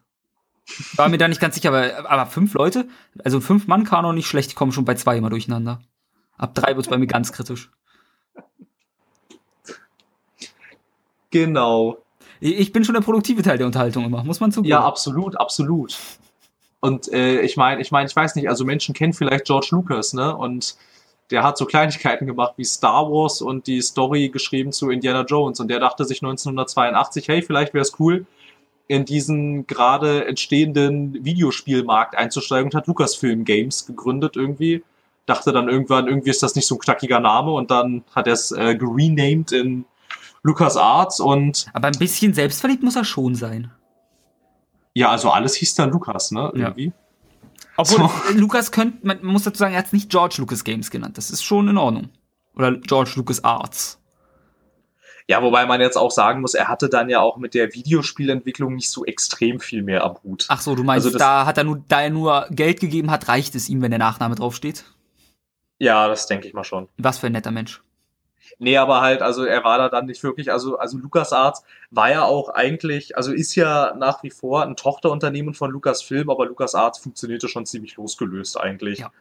davon irgendwie. Also ich meine, die haben ihre Spiele selber rausgebracht und also waren ja, also sind ja auch äh, Publisher gewesen eine Zeit lang und hatten ein eigenes Entwicklungsstudio und haben sich wohl auch, wenn man äh, auf interne Quellen ein bisschen vertraut, die haben sich auch weitestgehend selbst finanziert. Also das lief ziemlich losgelöst von dem, von dem Filmgeschäft. Und die haben, ja, also die haben einiges rausgebracht, ne? So unter anderem Unbekannten bekannt. Titel, ich glaube, die haben nie was Großes rausgebracht. Nein, also vor allem die Monkey Island Serie, die dürfte heutzutage keiner mehr kennen. Ja, ist, ist auch fragwürdig, wieso man aus so etwas schlecht verkaufendem überhaupt eine Serie gemacht hat. Ich meine, das interessiert keinen Menschen, dieses Monkey Island. So spricht man das auch aus, Ich oder? meine, gab's jetzt, ja, ja. Aber jetzt mal, gab's nicht, gab's nicht sogar, wenn man jetzt das Telltale Monkey Island noch mit einberechnet, dann gab's, glaube ich, tatsächlich fünf Monkey Islands. Könnte passen. Ich glaube, die ersten zwei, den dritten, dann diesen vierten in diesem 3D-Look irgendwie, wo dann alle gesagt haben, äh, das ist irgendwie komisch. Anders gesagt, das einzige Monkey Island, was ich jemals gespielt habe. Genau, oder so. Und dann gab's noch irgendwie das von Telltale. Das hieß, glaube ich, irgendwie Tales of Monkey Island. Ja. Aber da bin ich mir nicht sicher. Das habe ich nie Das ist nämlich das einzige, Von dem habe ich das ist nicht das einzige Monkey gehört. Island, das ich nicht. Ach, ach, ach so, das kennst du nicht mal. Nein, ich habe von dem gehört, aber nie was mitbekommen. Ich glaube, es Ja, ist irgendwie vor, vor, vor allem, das war dann auch so eine ganz kuriose Geschichte irgendwie. Also da war LucasArts zwar irgendwie Publisher, aber irgendwie war Dedelic auch Publisher Ich und entwickelt wurde es von Telltale. ich mag Dedelic. Magst du auch Ja, die ma- Dedelic? Eigentlich mag ich auch Dedelic. Also tief in unserem Herzen mögen wir alle Dedelic. Sehr schön. Dann, dann was ist grandioses Spiel? Wieso haben wir es nicht gespielt, Phil? Erklär mir das. Ja, ich weiß es nicht, wahrscheinlich, weil's, weil Telltale damals einfach noch nicht so diese, diese, diese Hausnummer hatte irgendwie. Aber naja, LucasArts, also ihre Sam Max Spiele sollen ja angeblich auch ziemlich gut gewesen sein, habe ich mal gehört. das sind auch LucasArts-Spiele. Eigentlich gewesen. Ja, und ich rede jetzt aber von dem neuen Sam Max. Da kam ja auch irgendwann mal eins. Ja, ja, irgendwie, na, es gab sogar drei Staffeln dann von Telltale. Wobei man vielleicht auch irgendwie, um das zu klären, ähm, Telltale ist ja auch ähm, entstanden aus, glaube ich, irgendwie 80% LucasArts-Mitarbeitern damals, die dann Echt? Das wusste ich gar nicht. Lucas, ja, die dann LucasArts verlassen hatten, weil dann nämlich diese Umstrukturierungen kamen, Mhm. als dann nämlich ähm, quasi diese goldene Adventure-Zeit bei LucasArts und auch so generell ein bisschen vorbei war irgendwie. Es gab ja von George Lucas die Auflagen, ihr dürft entwickeln, was ihr wollt, aber ihr dürft nicht Star Wars entwickeln.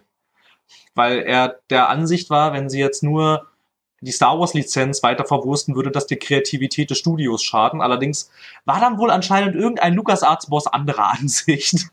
Später dann jedenfalls. So, ne, weil ich meine, irgendwie, also ich meine, sie hatten ja so Sachen rausgebracht wie diese Monkey Islands, diese Maniac Mansion-Reihe irgendwie mit Day of the Tentacle und jetzt mit, ach so, ja gut, Week Park ist ja nicht von LucasArts mehr. Ähm, das, äh, dieses, dieses Indiana Jones Adventure, was ja heute auch immer noch in höchsten Nicht Tönen eins, gelobt wird. waren mehrere. Ja, aber, aber also ich meine jetzt dieses Fate of Atlantis. Okay, weil ich glaube, es gab zwei oder drei Indiana Joneses. Ja, also es gab, ich glaube, es gab zwei Adventure. Es gab noch ein Adventure zum dritten Film, glaube ich. Okay. Irgendwie. Genau, und dann kam halt irgendwann dieser große Star Wars-Boom nochmal irgendwie und dann zur Prequel-Trilogie gab es dann auch unter anderem mal wieder einen neuen äh, Studioleiter, der dann gesagt hat, Star Wars, Star Wars, Star Wars, Star Wars und ja, ne, dafür war dann LucasArts hauptsächlich bekannt. Das war dann so ein bisschen das Star Wars Studio und so alle Jubeljahre kam man mal auf die Idee, so, wollen wir nicht vielleicht mal wieder was anderes machen? Irgendwie und so. Das Dann dann hieß es, ja, super Idee. Was denn? Ähm, wie, äh, Star Wars? Ja, Star Wars. Ja, so ungefähr. Und dann, wir machen so ein Kopfgeldjägerspiel. So Science Fiction. Oh, Und dann schreiben wir noch Star Wars drauf. nein, das war wahrscheinlich beim Meeting so. Wir machen, ich habe eine Idee für ein Kopfgeldjägerspiel. Im Wilden Westen. Können wir Science Fiction machen? Na gut, wenn es sein muss. Können wir Star Wars draufschreiben? Oh Gott, nicht schon wieder. Ja, dann kam halt George Lucas ins Meeting rein, aber da schreibt ihr Star Wars drauf, ne? Ja. Immer neues Spiel wird vorgestellt, George Lucas. Nie da, auf einmal kommt er durch die Tür. Ihr schreibt schon Star Wars drauf, oder? Aber tatsächlich ist das so gewesen zu erheblichen Teilen. Da gab es mal eine ziemlich interessante Reportage bei ähm, Dingsbums, wie heißen sie, bei Eurogamer, die ganz viele alte LucasArts-Entwickler ausgebuddelt haben aus ihren Gräbern und, und äh, dann mit ihnen darüber gesprochen haben. Und äh, die hatten sich einstimmig darüber beklagt. So war das bei 1313 nämlich. Also da war zwar, das sollte ein Kopfgeldjägerspiel werden, nicht im Star Wars-Universum. Konnten sie es wagen? Sondern, ähm, ja, weil das war halt dann wieder, das war dann unter, ähm, unter Jim Ward dann, der dann nämlich wieder, der dann halt gesagt hatte, okay, wir machen zwar Star Wars Spiele, aber die lassen wir extern entwickeln, intern versuchen wir jetzt mal ein bisschen was anderes. Okay, ja. Und so. Und da ist dann erstmal dieses 1313 entstanden. Und das sollte erstmal so ein Kopfgeldjägerspiel so im Stile von Uncharted werden, so in dem Dreh irgendwie. Also halt auch so ungefähr diese Zeitepoche oder so. Und dann kam halt George Lucas rein, mal in Meetings. Der kam nämlich auch mal immer so alle Jubeljahre, ist ihm eingefallen, ach Mensch, ich habe ja Lucas Arts, was machen die eigentlich gerade? Sie machen kein Star Wars, oi. Ui, da muss ich mal intervenieren. Genau, und dann kam halt irgendwie, und so war das dann auch damals wohl, in diesem Meeting hat diese Quelle auf Eurogamer erzählt, da kam dann der Herr Lukas rein, hat sich das alles angeguckt, hat gesagt, ja, das sieht cool aus so und Uncharted-Klone sind ja gerade voll im Trend irgendwie und Tomb Raider ist ja auch so voll drin und so und dann hat, war er wohl auch sehr angetan davon und hat gesagt, okay, aber das wird ein Star Wars Spiel, ne? Und äh, und äh, der der Typ, der präsentiert hat, hat dann schon so gesagt, so ja, das wird ein Star Wars Spiel und die Quelle sagte dann und innerlich dachte ich, nein, nicht, nicht schon wieder. wieder. Es ist schon wieder geschehen. Und so, und irgendwann kam er dann halt rein, nochmal, nochmal in so ein Meeting, irgendwie ein, zwei Jahre später, als die gesamte Story schon fertig war, die gesamten Motion Capturing Aufnahmen auch schon abgeschlossen waren. Und dann hatte George Lucas gesagt, warum ist denn der Protagonist nicht Boba Fett? Mach den mal zu Boba Fett. Und dann wieder alle so, wie macht den mal zu Boba Fett? Wir müssen jetzt die gesamte Story umschreiben. Wir müssen die Motion Capturing Aufnahmen nochmal machen. Und wir müssen all unseren Lieferanten sagen, das Spiel kommt jetzt nochmal zwei Jahre später. Und dann wurde es gecancelt. Genau. George Lucas und als dann, ist genial. Genau, und als dann, und, und, und als dann Disney nach der Übernahme wahrscheinlich gesehen hat, was machen die da eigentlich mit 1313? Was ist das? Nee, weg damit irgendwie, ja, und das war dann, ja, und so ging dann, so ging dann Lukas Arzt zugrunde. Aber das war die amüsante, also jetzt im Nachhinein können sie natürlich drüber lachen, ne? Aber ich kann mir schon vorstellen, dass das dann halt so währenddessen, dann, wenn dann immer mal wieder so ein George Lucas reinkommt und sagt, das wird aber schon Star Wars, ne? Das muss so gut sein. ich glaube, so im Nachhinein ist es wahrscheinlich, sind es wahrscheinlich ziemlich witzige Anekdoten. Ja. Die dabei rumkommen irgendwie. Das ist so grandios. Wir haben hier ein Spiel. Da, da, da ist schon Star Wars drin, oder? Na, mach mal Star Wars draus. ja, so ungefähr. Genau, und halt irgendwie, äh, und ähm, vor Jim Ward war dann tatsächlich auch noch einer dran, der äh, gute Daryl Rodriguez, der dann tatsächlich auch noch mal ähm, äh, losgetreten hatte innerhalb von LucasArts diese Initiative, ob sie nicht mal wieder mehr, ob sie nicht mal tatsächlich wieder Adventures machen wollen. Und so, und da sind dann auch diese Special Editions von Monkey Island 1 und 2. Mhm entstanden, um halt erstmal ein bisschen so zu gucken, kommt es überhaupt noch an? Ne? Nehmen das die Leute überhaupt noch auf? Wollen die das haben? Ja. Und dann hat Lukas Arzt tatsächlich auch, und das kennt heute keiner, würde ich sagen, das ist komplett an die Menschen vorbeigezogen. Sie haben ein Spiel entwickelt, das heißt Lucidity. Was? Ja. Und das ist ein Plattformer, mhm. in dem du ein Mädchen durch ihre Träume steuerst, ohne dass sie aufwachen soll. Das ist so ein Plattformer aus der isometrischen Perspektive. Okay. Und du musst quasi die Umgebung so umbauen, dass sie nicht irgendwo runterfällt und nicht irgendwo stirbt. Hat keiner mitgekriegt, hat keiner gekauft und danach wurde die Adventure-Initiative auch wieder eingestampft. Ähm, wieso hat man von dem noch nie gehört? Tja, weil dann sich wahrscheinlich der Rodriguez dachte, okay, wir haben da jetzt so viel äh, Geld äh, reingehauen und als dann und George Lucas fragte, wo willst du das Geld wieder hernehmen? Und dann dachte sich Daryl Rodriguez wahrscheinlich, hm, naja, hm. Star Wars. Zurück zu Star Wars. Richtig, das war dann die Geburtsstunde von The Force Unleashed. Wow. ja, genau. Aber so wusstest traurig. du, hast du, aber hast du zum Beispiel auch mal, das ist tatsächlich dann ähm, nochmal unter, auch ähm, am Ende nochmal unter Daryl Rodriguez losgetreten worden. Hast du schon mal was von Fracture gehört? Ähm, ja, namentlich glaube ich. Ja, Fracture. Fracture war nämlich ein Third-Person-Shooter mit einer sehr interessanten Prämisse, wie ich finde nämlich dass ähm, du in der Kampagne und auch innerhalb des Multiplayers mhm. war das äh, quasi äh, das Killer-Feature, dass du, äh, das viel über Terraforming funktioniert hast. Ich mag Und dass du über Genau, und das, und das halt der Plan war, dass du über weite Strecken die Karte tatsächlich mit verschiedenen Waffen Mhm. quasi so terraformen kannst irgendwie. Ja. und so und das ähm, wurde dann auch noch mal von also halt ähm, noch während noch während seiner Zeit äh, losgetreten und wurde dann bei den Day One Studios in Auftrag gegeben. Die kennt man glaube ich irgendwie so von 4.3 und dem Also mal, sie sagen einem was. ja genau in, äh, in, in, inzwischen inzwischen firmieren sie als äh, Wargaming Chicago und so also ja Day One Studios hat man schon mal gehört irgendwie und ähm, klang erstmal äh, bei der ersten Präsentation total super irgendwie und ähm, galt dann auch noch mal so ein bisschen als so Bewährungsprobe irgendwie. Ne? So, das war dann so, kann LucasArts noch was außer Star Wars? Theoretisch ja, praktisch hat's nicht geklappt. Hm.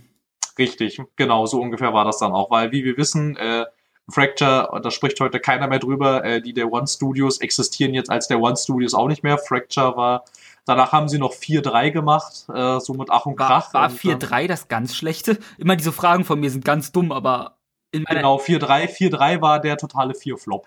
das ist äh, 4-3, das spricht sich im Deutschen so dumm. 4-3, ja. Naja, 4-4 wäre noch schlimmer. Oh, 4-4 wäre so die Hölle für Deutschland. Ja, 4-4. Ich Ja, garantiere, da halt, würde es einen ähm, Untertitel geben müssen.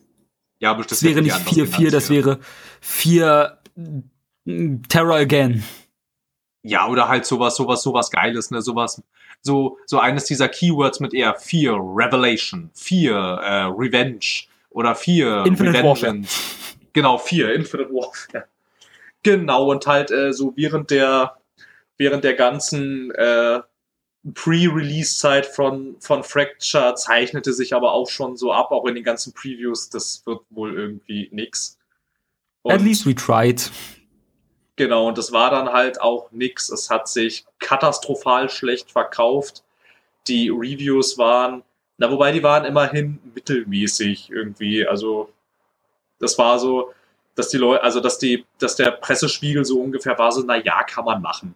Aber es ist halt jetzt nichts, womit LucasArts gesagt hätte, hier guckt mal hier, ne, unsere großen Projekte außerhalb von Star Wars und dann war das halt auch wieder eingestellt und eingestampft und so und das war halt so die letzte Bewährungsprobe und Auch wenn das meiner Meinung nach auch nicht so gut von ihnen durchdacht war, immer, weil, also ich kann da auch jetzt einen komplett verblendeten Blick drauf haben, aber meiner Meinung nach haben sich die ähm, Monkey Island Spiele ja immer schon einer großen Fanbase erfreut und so. Wieso haben sie die eigentlich nicht konsequent weitergemacht? Sie haben gesehen, wo der Fehler mit dem vierten lag. Hätten sie das einfach weiter durchgezogen, hätten sie eigentlich mehr Erfolg haben müssen, oder? Eigentlich schon und vor allem der Wille war auch da. Ich habe mich mal, ich hatte mal so eine so eine LucasArts, äh, also quasi so eine so eine Post LucasArts Phase irgendwie, wo ich dann auch mal so ein bisschen ergründen wollte, woran lag das jetzt eigentlich? Irgendwie? Stimmt, das, war was ist ungefähr, das- als sie gerade dicht gemacht wurden, oder? Genau, und dann habe ich so gedacht, okay, ich will jetzt rausfinden, was da schiefgelaufen ist.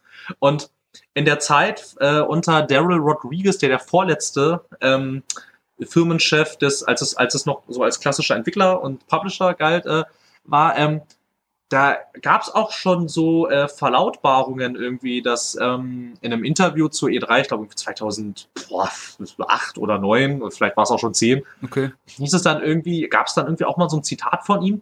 Wäre es nicht cool, wenn wir Ron Gilbert und, und äh, Tim Schäffer wieder anheuern könnten, um an einer sehr beliebten Adventure-Reihe zu arbeiten und alle so, aha, Erzähl uns okay. mehr. So, ja, erzähl uns mehr. Und dann kam halt nix, ne? Hm. Irgendwie. Dann kam nix. So, und ähm, Ron Gilbert äußert sich ja auch schon seit geraumer Zeit immer wieder, ja, eigentlich hätte ich die Monkey Island Rechte schon gerne wieder zurück. So, ne, weil er sieht so, weil er auch sagt, so, ich sehe, Disney macht damit nichts. So, also bevor das jetzt verstaubt, Gebt sie mir. würde ich wieder was damit machen. Ja, genau. Und dann kann ich damit wieder was machen und so. Und es wurde ja auch, äh, wurde ja auch immer spekuliert, irgendwie, ja, machen sie jetzt vielleicht dann doch irgendwie mit, also da bei dieser Adventure-Initiative machen sie ja jetzt vielleicht doch irgendwie wieder mit Monkey Island weiter und so. Und dann kamen sie halt mit diesen, mit, mit diesen Special Editions, wo man Genau. dann halt schon gehofft hatte, okay, sie haben jetzt ja auch nur Monkey Island 1 und 2 aufgelegt, wo dann viele Fans reininterpretiert, das sind die Spiele von Ron Gilbert und Tim Schäffer gewesen. Ab 3 waren die ja nicht mehr mit dabei. Und Ron Gilbert hieß auch immer Moment, so ab drei schon? Ja, ab 3 waren die schon weg. Aber dann. drei Da war doch sogar noch ein guter Titel.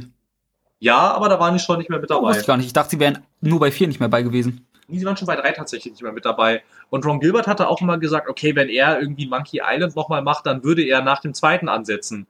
Und dann haben sie ja schon eins und zwei neu aufgesetzt gehabt Mhm. quasi. Und dann auch alle schon so, mhm, Mhm, was passiert da jetzt irgendwie? Ne? Ja. Ja, und dann bringen sie dieses Lucidity raus. Und dann sagte Daryl, dann, dann ist Daryl Rodriguez, der ist dann nämlich gegangen. Und dann kam Jim Wirklich Ward. gegangen oder gegangen worden? Nee, der ist gegangen. Okay. Der ist gegangen, der hat einen Job bei Electronic Arts gekriegt in einer höheren Position. Okay, gut, da würde ich auch gehen. Und wahrscheinlich mit sechsfachem Gehalt mehr, so ungefähr. Mindestens. Irgendwie. Ja, und dann kam halt Jim Ward und, und ähm, das ist halt auch was, was sich durch die ganze LucasArts-Historie durchzieht. Ständig wechselten, wechselten die Führungspositionen und die wechselten echt oft.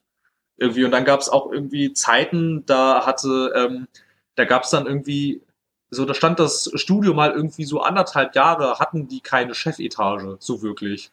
Ja, also Hierarchien sind eh überbewertet. Ja, aber es war halt niemand da, der das alles irgendwie so ein bisschen gedeckelt hat und mal so geguckt hat, irgendwie, okay, wo kann man jetzt hier was machen? Das hatte, äh, theoretisch hatte George Lucas dann in der Zeit diese Aufgabe, aber Aber der war Der beschäftigt Mann- mit Geld zählen. ja, der war erstens beschäftigt mit Geld zählen und ähm, ich will ihm gar nicht vorwerfen, dass er äh, ein dummer Mensch ist, aber ich bin mir ziemlich sicher, äh, dass du die Erfahrungen, die er in der Filmindustrie gemacht hat, nicht wirklich auf die Spieleindustrie anwenden kann, weil die Spieleindustrie dann doch nochmal einen ganzen Zacken anders funktioniert. Wäre mir auch neu, wenn das gehen würde. ja, da sind ja viele Filmstudios, die versucht haben, ihr eigenes Publishing-Label zu, äh, Ja. zu. Außer Warner hat es auch keiner halbwegs erfolgreich hinbekommen, bin ich der Meinung, oder? Nö, die gibt's ja jetzt alle nicht mehr, ne? Also Disney gibt's nicht mehr so richtig, die lizenzieren nur noch. Universal hatte tatsächlich auch mal was. Was hatte Uni äh, Ich hatte mal ein Spiel. Un äh, zum Universal hat doch den äh, Theme Park. Genau, genau, es gab, es gab tatsächlich mal Universal Interactive. Ich hatte ein Spiel zum Theme Park. Da hast du die Attraktion des Theme Parks nachgespielt. Das war ein super Spiel als Kind. Ja, zum Beispiel. Oder halt, ähm, wer sich auch mal in die Richtung ausprobiert hatte, war Steven Spielberg. Der hatte, ähm, der hatte einmal ja irgendwie sein DreamWorks äh, Studio gegründet und hatte dann noch dazu eine, ähm, eine Unterabteilung gegründet, Dream, DreamWorks Interactive. Oh. Und die haben aber auch tatsächlich, äh, die existieren so halb noch. Ähm, die haben aber Mhm. auch tatsächlich ähm, was ziemlich äh, Fettes rausgebracht, nämlich von denen ist Medal of Honor. Welches? Das allererste. Was? Ja, das ist von DreamWorks. Und weißt du, wer und, und Designer und ähm, Leadwriter von dem allerersten Medal of Honor ist tatsächlich Steven Spielberg himself gewesen. Didn't saw this one coming. Der hat tatsächlich mal ein Spiel gemacht, so richtig. So als Designer und als Leadwriter. So, das war von ihm. So, also er hat es nicht programmiert, ne? Aber Aber So trotzdem, an da, sich? damit rechnest du halt nicht, dass sowas kommt. eben, ja, und DreamWorks, die wurden dann gekauft von Electronic Arts und Und der Dann Rest ist Geschichte. Genau, dann hießen sie EA Los Angeles, haben irgendwie ja, lauter Lizenzspiele gemacht, dann hießen sie Danger Close, haben es nochmal mit Medal of Honor funktioniert, hat nicht geklappt, hat man Danger Close wieder dicht gemacht und hat aus dem gleichen Team dann DICE Los Angeles gemacht und ja, deshalb meinte ich mit, die gibt's so halb noch. Also theoretisch wurden die nie dicht gemacht. Ne? Ja, praktisch tausendmal.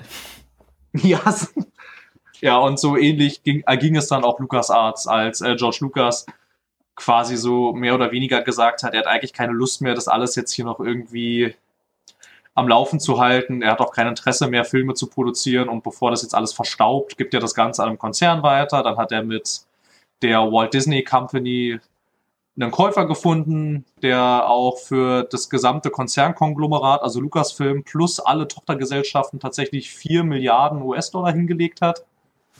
Das Und- bisschen Kleingeld habe ich auch in meiner Portokasse dabei. Richtig, und eine der ersten Amtshandlungen irgendwie. Also unter Disney äh, kamen tatsächlich auch noch einige kleinere Spiele raus, zum Beispiel irgendwie Tiny Death Star für Mobile-Geräte. Oh, das Spiel ist Und lustig. das war tatsächlich ganz witzig, ja. Ach, du hast auch Und das- gespielt. Ich habe es auch gespielt, ja, bevor sie es aus dem Store gebannt haben. Hä, das gibt's Und, noch, ähm, oder? Nee, im Google Play Store und im Apple App Store gibt's das nicht mehr. Echt nicht? Also du kannst dir über Umwege noch die äh, APK-Datei runterladen, Ja, klar, um es dann das zu installieren, aber halt so ganz offiziell gibt's das nicht mehr. Wusste ich gar nicht. Ach, das erklärt, Genau, wieso ich neulich, als ich es mal wieder runterladen wollte, nicht gefunden habe. Jetzt Genau, ergibt es ist- alles Sinn. Genau, es ist komplett weg. Und ähm, genau, das letzte, was da mit dem LucasArts Banner erschienen ist, war äh, Angry Birds Star Wars und Das dann hat sich auch ein Konsolen-Release hat, was ich nicht wusste. Ich habe es neulich für Wii U im Laden stehen sehen. Ja, das habe ich auch mal neulich gesehen und war auch überrascht. Ach, das gab's für Konsole? Besonders, das kostet nicht mal wenig. Ich glaube, es hat 20 oder 30 Tacken gekostet. Ja, ja, also das, die haben sich da ordentlich was kosten lassen. Und ja, dann hat Disney sich das wahrscheinlich alles angeguckt, hat gedacht, ja gut, irgendwie, woran arbeiten die jetzt gerade? Und dann haben sie wahrscheinlich dieses 1313 gesehen, haben gesehen, was sie da schon alles jetzt an Kosten übernommen haben, jetzt, indem sie das alles mitgekauft haben. Mhm. Und haben gesehen, so Leute, ihr, also wahrscheinlich so, so verständlicherweise haben sie raufgeguckt und gesagt, Leute, das ist schon so teuer. Und jetzt sagt ihr uns, das dauert noch zwei, drei Jahre. Nee, komm. Ja, 1313 ist auch so ein, es bleib, ist und bleibt ein Mythos, weil man über dieses Spiel nichts weiß. Nicht so richtig, ne? Es gibt diese eine Gameplay-Demo Genau. von der E3 2011. Aber die ist auch kurz, ne? Das war dieses Minuten. Die ist sehr Ding. kurz. Minute, glaub, halbe zehn- oder so. Nee, nicht zehn Minuten. Nee, nee, eine Minute oder eine halbe oder so. Ja, das, du fliegt, also die Kamera fährt einmal kurz irgendwie in Coruscant in so einen Schacht rein. Genau, dann, Dann hat man da kurz dieses- dieses Durchrennen, während alles zerbricht. Genau, dann hast du noch kurz so diesen, dann hast du noch kurz so Uncharted-Style, wie du über diesen Gleiter kletterst irgendwie und dann ist auch schon vorbei. Ja. So irgendwie. Und dann hieß es halt so The Next Big Thing, so von LucasArts. Aber da waren tatsächlich alle ziemlich angetan, obwohl Star Wars drauf stand. Also was heißt obwohl? Aber ich, also, also so die Core-Gamerschaft war Mhm. angetan.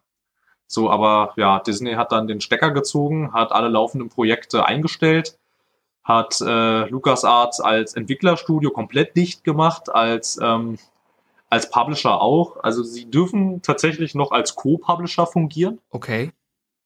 und ähm, ja, hat das halt runtergebrochen auf diese Story Group, auf dieses Co-Publishing, also dass man die Namen halt quasi noch benutzen kann irgendwie und halt die Lizenzverwaltung und mehr ist LucasArts jetzt nicht. Und halt auch im Zuge dieses ganzen Shutdown-Programms hat sich dann auch Electronic Arts relativ glücklich gemeldet und gesagt, wir haben jetzt hier für zehn Jahre exklusiv im äh, AAA-Bereich uns die Star Wars-Lizenz gesichert und ja, was da jetzt, ja, da ist mal, das ist jetzt gerade aktuell, was da jetzt so mit Star Wars passiert. Ja, also Star Wars, da gibt's doch auch immer noch ein Star Wars Spiel, was nicht angekündigt ist, wenn ich so drüber nachdenke, oder? Na, dieses von Visceral, wo immer noch keiner weiß, Genau. was die da machen. Irgendwie habe ich gerade. BioWare und Star Wars im Kopf. Gab's da auch mal irgendeine Ankündigung zu? Na, die machen gerade, ich weiß nicht, die machen noch gerade mit diesem Drew Carpetian oder so. Arbeitet äh, BioWare Austin, die äh, arbeiten doch an diesem The Old Republic nach wie vor. Stimmt, deswegen habe ich es im Kopf nur. Das ist so das Einzige, was aus dieser LucasArts-Ära noch so ein bisschen überlebt hat, aber wahrscheinlich auch nur, weil Electronic Arts einen Eigenanteil an der Finanzierung von The Old Republic von 80% hat. Ach, So, ja, aber The Old Republic ist halt auch ein ganz nettes MMO. Ja, absolut. Ich war tatsächlich sehr überrascht, als ich das mal gespielt hatte. Und halt in dem Wissen, ich spiele jetzt ein MMO und hatte auf einmal voll vertonte Dialoge. Die waren alle voll vertont. Richtige, also so richtige Dialoge mit äh, Entscheidungen und verschiedenen, äh, verschiedenen Antwortmöglichkeiten und so. Das ist so, wow. Also ich war bei den Charakterdesigns ein bisschen enttäuscht von, aber sonst fand ich's gut. Ja, es ist schon nicht hübsch. Weil, also ich hatte damals einen Kopfgeldjäger gespielt. Also ich hatte es zu Release gleich gekauft, muss man dazu sagen. Ich habe sogar noch monatlich dafür gezahlt. Ja, damals, ne, als noch Damals. Abo-Gebühren nicht so out waren. Und du konntest, ja, ich glaube, du hattest vier Körperstatuen. ja, Ganz dünn, so halbwegs normal, muskulös und fett. Ungefähr so sah es ja aus, ne? Glaube ich. ja, bei Frauen gab's noch dünn, nicht ganz so schlimm, äh, Jennifer Lopez Arsch und Fett.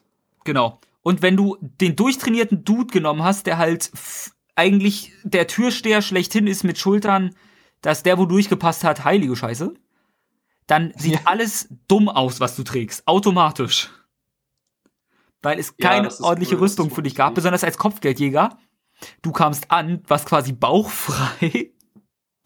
Ich habe mich sehr geärgert, dass mein Charakter so dumm aussieht, sehr lange. Ja, ja.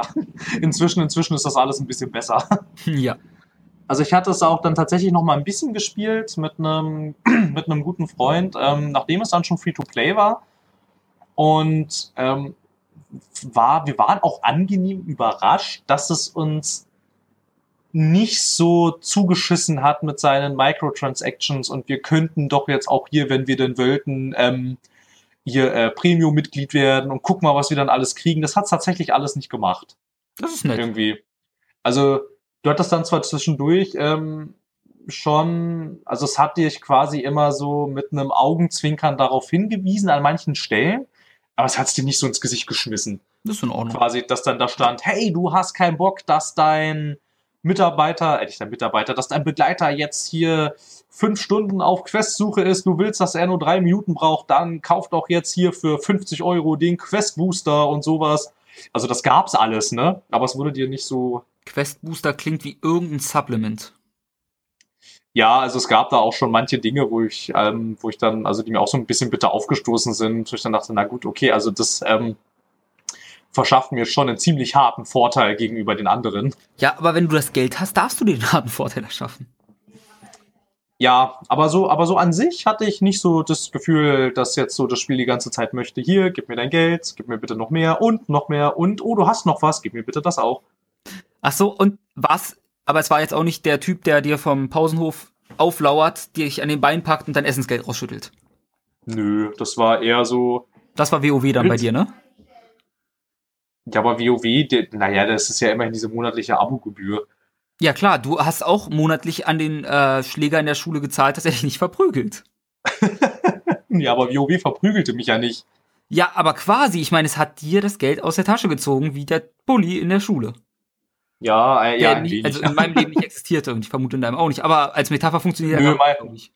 Nö, nö, also in meinem Leben existierte so ein Bully auch nicht. Du warst ähm, nämlich der Typ, der allen das Geld abgenommen hat, nicht wahr? Richtig, ich war der Bully. Ha. Plot Twist. Genau. Ähm, ja, genau, wir waren jetzt, wir sind tatsächlich mal wieder bei BioWare gelandet. Ich will auch gar nichts weiter dazu sagen. Oh, das, gibt's, das gibt's nicht. Ich dachte, die Leute, nee. ich glaube, die Welt ist interessiert an deiner Meinung über Dragon Age Inquisition, Phil. Die habe ich schon äh, mehrfach breit getreten. Das kann nicht sein, Phil, das höre ich zum ersten Mal. Wie ist denn deine Meinung dazu? Ich finde, es ist ein sehr tolles Spiel und du? äh, nee, sorry, also heute nicht. da, dafür, dafür, dafür ist das Wetter zu schön. Ja, okay. Dafür ist wirklich das Wetter zu schön. Aber wir sind. Aber an sich, aber an sich, ich weiß nicht. Ich meine, wäre es nicht mal theoretisch wieder eine coole Sache, so ein Star Wars Spiel von BioWare? Ich meine, Star Wars ist ja bei EA, aber so wie es Knights of the Old Republic 3 wäre schön. Ja, aber, aber so wie es gerade aussieht, glaube ich nicht, dass da was passiert. Nee, fürs erste bezweifle ich's. Weißt du, was auch schön wäre? Neues LA Noir. Oh, das wäre ja fantastisch. Erzähl mir mehr. Naja, Team Bondi wurde ja aufgelöst in einer Nacht- und Nebelaktion. Man weiß nichts. Aber es wäre halt super toll, wenn dieses Spiel mal einen neuen Teil bekommen würde, weil ich liebe L.A. Noir. Ich fand die Geschichte großartig. Offene Welt hat ihre Probleme, bla bla bla. Das Spiel war toll an sich von der Geschichte. Ja, wollen, willst du vielleicht noch mal kurz äh, Menschen, die das verpasst haben, ein bisschen missionieren, wieso das so geil war? Ähm, man war Detective, ich glaube Cole hieß man. Könnte passen, äh, du warst, warte, warte, warte, das ist, das ist schon mehr als fünf Jahre alt, ich muss es wissen. Äh, Cole Phelps heißt du. Sag ich ja, Cole. Und man kommt aus dem Krieg wieder, oder? Ja, aus dem Zweiten Weltkrieg. Genau. Du warst äh, Captain, nee, nicht Captain, du warst irgendwie Sergeant, glaube ich, bei Du warst etwas höher gestellt. Genau, du warst irgendwie also in einer höheren Position bei den Marines und ähm, warst an den Pazifikeinsätzen beteiligt gegen die Japaner. Genau. Dann kommt man wieder und geht zur Polizei und kommt dann so die Ränge hoch. Anfangen mit Verkehrspolizist, wenn ich mich nicht irre. Genau. Morddezernat, zum Schluss ist man, glaube ich, im Sittendezernat. Ja, wobei ganz am Anfang fährst du tatsächlich Streife. Stimmt. Man beginnt als Streifenpolizist, Verkehrsdezernat, Morddezernat, Sitte, also Sittendezernat. Ich glaube, das gibt's in Deutschland gar nicht unbedingt, oder? Nee, das gibt's nicht mehr. Das ist, ähm, kann man jetzt eigentlich, also ich glaube, das, das, das Äquivalent wäre, glaube ich, das Drogendezernat so ungefähr. Ja. Und dann so ist man bei dem Feuerschutzdezernat. Dezernat. Feuerschutzdezernat ist, glaube ich, der offizielle Begriff, definitiv. Ich glaube nicht. Ich glaube schon, Phil. Also wenn wir das jetzt eindeutschen, dann müsste man, glaube ich, Branddezernat sagen. Ja. Man ist jedenfalls in diesen ganzen tollen Dezernaten unterwegs und erlebt tolle Fälle mit einem tollen Ende. Obwohl eigentlich einem, einem tollen Ende, sagen wir so. Die Kritik am Spiel war halt damals, dass die offene Welt sehr leer war. Was eine berechtigte Kritik war, ohne Frage. Aber in dem, mir kam es nicht so schlimm vor, immer. Dir? Nö, mir kam das auch nicht so schlimm vor, vor allem, weil es dieses coole Feature hatte, dass du durch diese Welt gar nicht fahren musstest. Äh, ich weil bin du immer konntest nämlich. Ja, ich hatte da irgendwann keine Lust mehr drauf, weil als ich dann irgendwann äh, durchblickt hatte, dass diese Welt eigentlich nur die Verbindung zwischen den Missionen ist, habe ich ähm, dem Spiele mal gesagt, okay, äh, mein Beifahrer darf fahren und ich möchte bitte, dass die Fahrt übersprungen wird, sobald sie mit ihrem Dialog fertig sind. Ja. So, und so habe ich das dann immer gemacht, weil ich da auch irgendwie, also am Anfang bin ich ja immer noch ein bisschen auch selber rumgefahren, dachte, boah, Mensch, ist ja irgendwie cool und so in Los Angeles irgendwie in den späten 40ern, Mein so, boah, das sieht alles schon ziemlich cool aus irgendwie und so, aber halt, als ich dann irgendwann rausstellte, da ist nix. Ja. Ne? Also da ist wirklich gar Doch, nichts. ne, es gibt ein, zwei Fälle, die dir unterwegs begegnen können. Ja, es gibt diese Streifenfälle irgendwie liebe, und so. ich, ich liebe die Streifenfälle. Ich hab's bis heute dies, immer diesen Standardspruch, mit dem jeder Streifenfall beendet wurde im Kopf. Put the weapon down. Now. Also eigentlich kommt davor noch LAPD. Put the weapon down. Now. Genau, wenn das nicht gemacht hat, hast du ihn erschossen. Ja. So richtig, so richtig äh, US-Polizei-like. Das könnte man als Kritik schon fast verstehen an der US-Polizei. Nein. Und auf jeden Fall, was vielleicht noch so das Kernfeature war, was Eleanor dann wahrscheinlich auch nach hinten raus, äh, nicht Eleanor, sondern Team Bondi nach hinten aus das Knie gebrochen hat. Das Motion Capturing?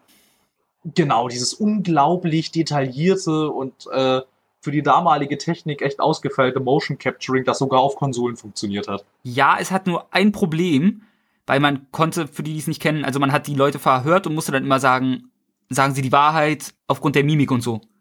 Genau. nichts gegen Team Bondi oder so, aber oft genug kam es nicht ansatzweise gut raus, ob sie nun die Wahrheit sagen, finde ich. Nee, nicht so wirklich. Und ich hatte auch immer ein bisschen das Problem damals, weil das nie so wirklich äh, richtig durchsichtig war, als ich dann irgendwie, ähm, wann drückst du Anzweifeln, wann drückst du Lüge? Da war ich mir auch immer nicht so ganz Ich sicher. glaube, irgendwie. Lüge, wenn man einen Beweis hatte, anzweifeln, wenn man keinen Beweis hatte, dass sie lügen.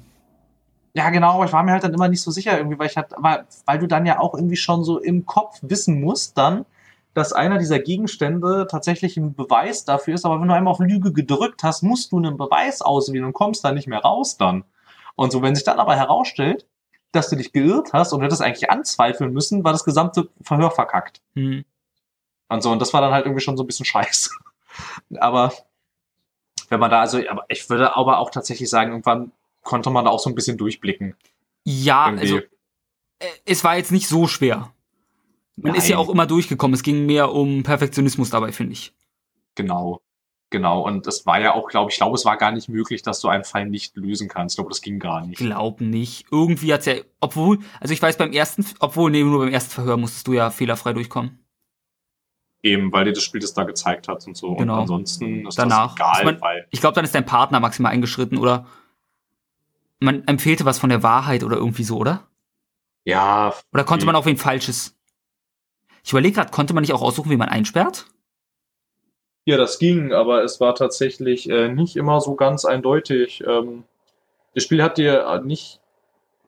Doch, oder hatte die, hat, hatte die das Spiel am Ende des Falls gesagt? Ob das jetzt, nee, ich glaube Nee, nicht. ich glaube, es hat ihm nicht gesagt, wer der richtige Täter ist. Genau, weil ich, weil ich erinnere mich an eine Stelle, da wurde eine Frau ermordet und da war der Verdacht auf so einem äh, obdachlosen Kommunisten. Äh, meine Frage, ist das die, die im. Nee, Frau, Moment. Kannst du die ein bisschen näher beschreiben? Mein Gedächtnis ist nicht deins. Ja, ich hätte dir mehr erzählt, wenn mir mehr einfallen würde. Verdammt. Das ist. äh, Das ist, das ist, das ist. Also auf jeden Fall, also es geht irgendwie darum, also es gibt doch dann, wenn du in diesem Morddezernat bist, vielleicht jetzt, weiß ich nicht, ich würde ich würd immer so eine leichte Spoilerwarnung ein bisschen vorausschicken. Äh, also es ist zwar schon etwas älter, aber trotzdem. Ähm, du bist dann an einer Stelle in diesem Morddezernat, ja, und da geht es ja darum, dass die ganzen Frauen umgebracht werden. Und man vermutet ja, dass das dieser Serienkiller ist, aber man ist sich nicht so sicher. Und da gibt es dann eine Stelle, da führt die Spur ins Familienhaus irgendwie. Also es ist Vater, Mutter, Tochter, glaube ich, und die Mutter wurde halt ermordet. Und ähm, es sieht wohl so ganz danach aus, als ist, ähm, als war es der Vater, aber dann stellt sich irgendwie später noch heraus, es gibt auch Verbindungen zu einem zu einem Hardliner-Kommunisten, der in so einem Obdachlosencamp wohnt irgendwie und bei dem findest du dann auch tatsächlich mögliche Mordwerkzeuge, die du aber auch in der Garage des Vaters und Ehemann gefunden hast. Und da saß ich am Ende, weiß ich noch, also ich weiß ja echt nicht mehr genau, wie das alles dann abgelaufen ist und so, aber ich weiß nur, dass ich bei dem Fall dann am Ende echt da saß, bei der Entscheidung, wen von denen ich jetzt festnehmen soll und dachte, ja, keine Ahnung. Also der Fall sagt mir jetzt nichts, aber ich weiß, ich hatte ein, zwei Situationen auch, wo ich da saß und gefühlt einen Würfel gerollt habe. Ja, ich habe dann halt irgendwie, äh, hab dann halt irgendwie auch gedacht, so, ja gut, äh, äh, wen, wen nimmst du denn da jetzt irgendwie? Weil im Prinzip kannst du das jetzt hier so mit allen machen irgendwie. Ja. Und so und ähm, ja. Und ich habe dann irgendwie, keine Ahnung, weil dann hieß es, äh, dann hieß es irgendwie, ja, äh, nimm doch lieber den Kommunisten fest, das schadet doch nicht. Und dann habe ich halt den anderen festgenommen, weil ich dachte, ich lasse mir doch hier nicht vorschreiben. Wenn ihr mir sagt, ich soll die Kommunisten nehmen, natürlich nehme ich dann den anderen. So wie es sich gehört. Ist doch, ist Du doch bist doch auch so ein logisch. scheiß Kommunist. Richtig. Und was vielleicht auch noch ganz interessant war, das habe ich aber erst relativ gegen Ende rausgefunden. Wusstest du, dass du das Spiel komplett in Schwarz-Weiß spielen konntest? Nein, wieso sollte ich das wollen? Na, weil es halt doch diesen Noir-Style hat und die Noir-Filme aus den 40er Jahren, die waren nun mal schwarz-weiß. Ja, okay, gut. Damals gab es noch keine Farbe. Ja, auf jeden Fall. Ich liebe äh, insgesamt die relativ- Zeit, in der es spielt, aber das ist eine persönliche Vorliebe für dieses Zeitalter der Menschheit. Ja, ich mag das auch her. ganz gerne. Aber was dann halt auch irgendwie, und das ist dann jetzt halt irgendwie die Sache, ne, also es war, es war ewig in Entwicklung, wie sich dann später herausstellte. Also es war noch länger in Entwicklung, als dann schon das Drama irgendwie, also das öffentliche Drama losging mit, dass es ständig verschoben wurde. Irgendwie, und ähm, also irgendwie so, so seit 2003 gab es dann wohl Team Bondi und ab 2004 oder 2005 haben sie tatsächlich schon dann an Eleanor entwickelt und 2011 kam es raus. Irgendwie Ja. und ja, und halt äh, eine ziemlich bewegte Geschichte. Es ist ewig nicht fertig geworden. Es hat Millionen an Euronen verschlungen wegen diesem extrem teuren, teuren Motion Capturing. Dann haben sie auch tatsächlich, also sie haben keine super Hollywood-Schauspieler engagiert, aber doch einige bekannte Gesichter, die bestimmt Geld gekostet haben. Ja, ganz voran, der mir immer einfällt, ist äh, Walter aus Fringe. Genau, Walter aus Fringe. Sie hatten den Schauspieler von Dexter. Okay, gut, ich habe damals Dexter noch nicht gesehen, deswegen. Nein, ich auch nicht, aber der war damals halt, also damals lief Dexter schon erfolgreich. Hm. und so. Und ähm, sie hatten auch John Cryer aus Two and a Half Men zum Beispiel. Der Stimmt, spielt ich da Alan. Alan Harper, ne, den hatten sie auch und so. Also doch einige und ich bin mir sicher auf und, und äh, John Cryer war ja damals äh, dieses Two and a Half Man Trio, das waren ja die bestbezahltesten Serienschauspieler in den USA zu der Zeit. Boah, was die an. Ich habe mal einen Artikel gelesen, wie viel Geld die gescheffelt haben. Puh, ja, ja, pro Episode, Ja. ne? Also das ist echt unfassbar. heftig. Und so genau, und dann wurde es ewig nicht fertig irgendwie, ne? Und dann äh, schritt Rockstar auch irgendwann ein und dann haben die irgendwie vier Studios dann äh, noch von ihren eigentlichen Projekten abgezogen, die dann alle an L.A. Noir entwickelt haben, damit es jetzt endlich mal rauskommt. Und dann kam es raus. Es war super.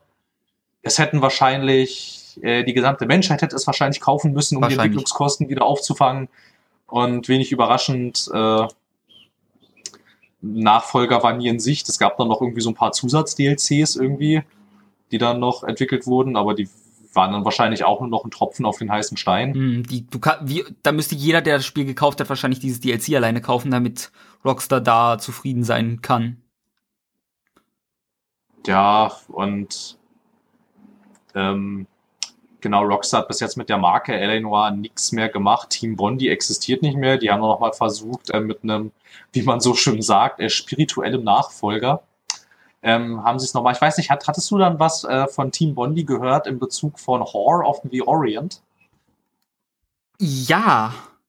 Aber, ich habe wahrscheinlich es nicht genug. gespielt. Nee, du kannst es ja auch gar nicht gespielt haben. Ach, das kam nicht mal raus. Gut, Genau. das erklärt einiges. Ich, aber das ist auch gar nicht so lange her, dass diese Meldung von Horror of the Orient kam, oder?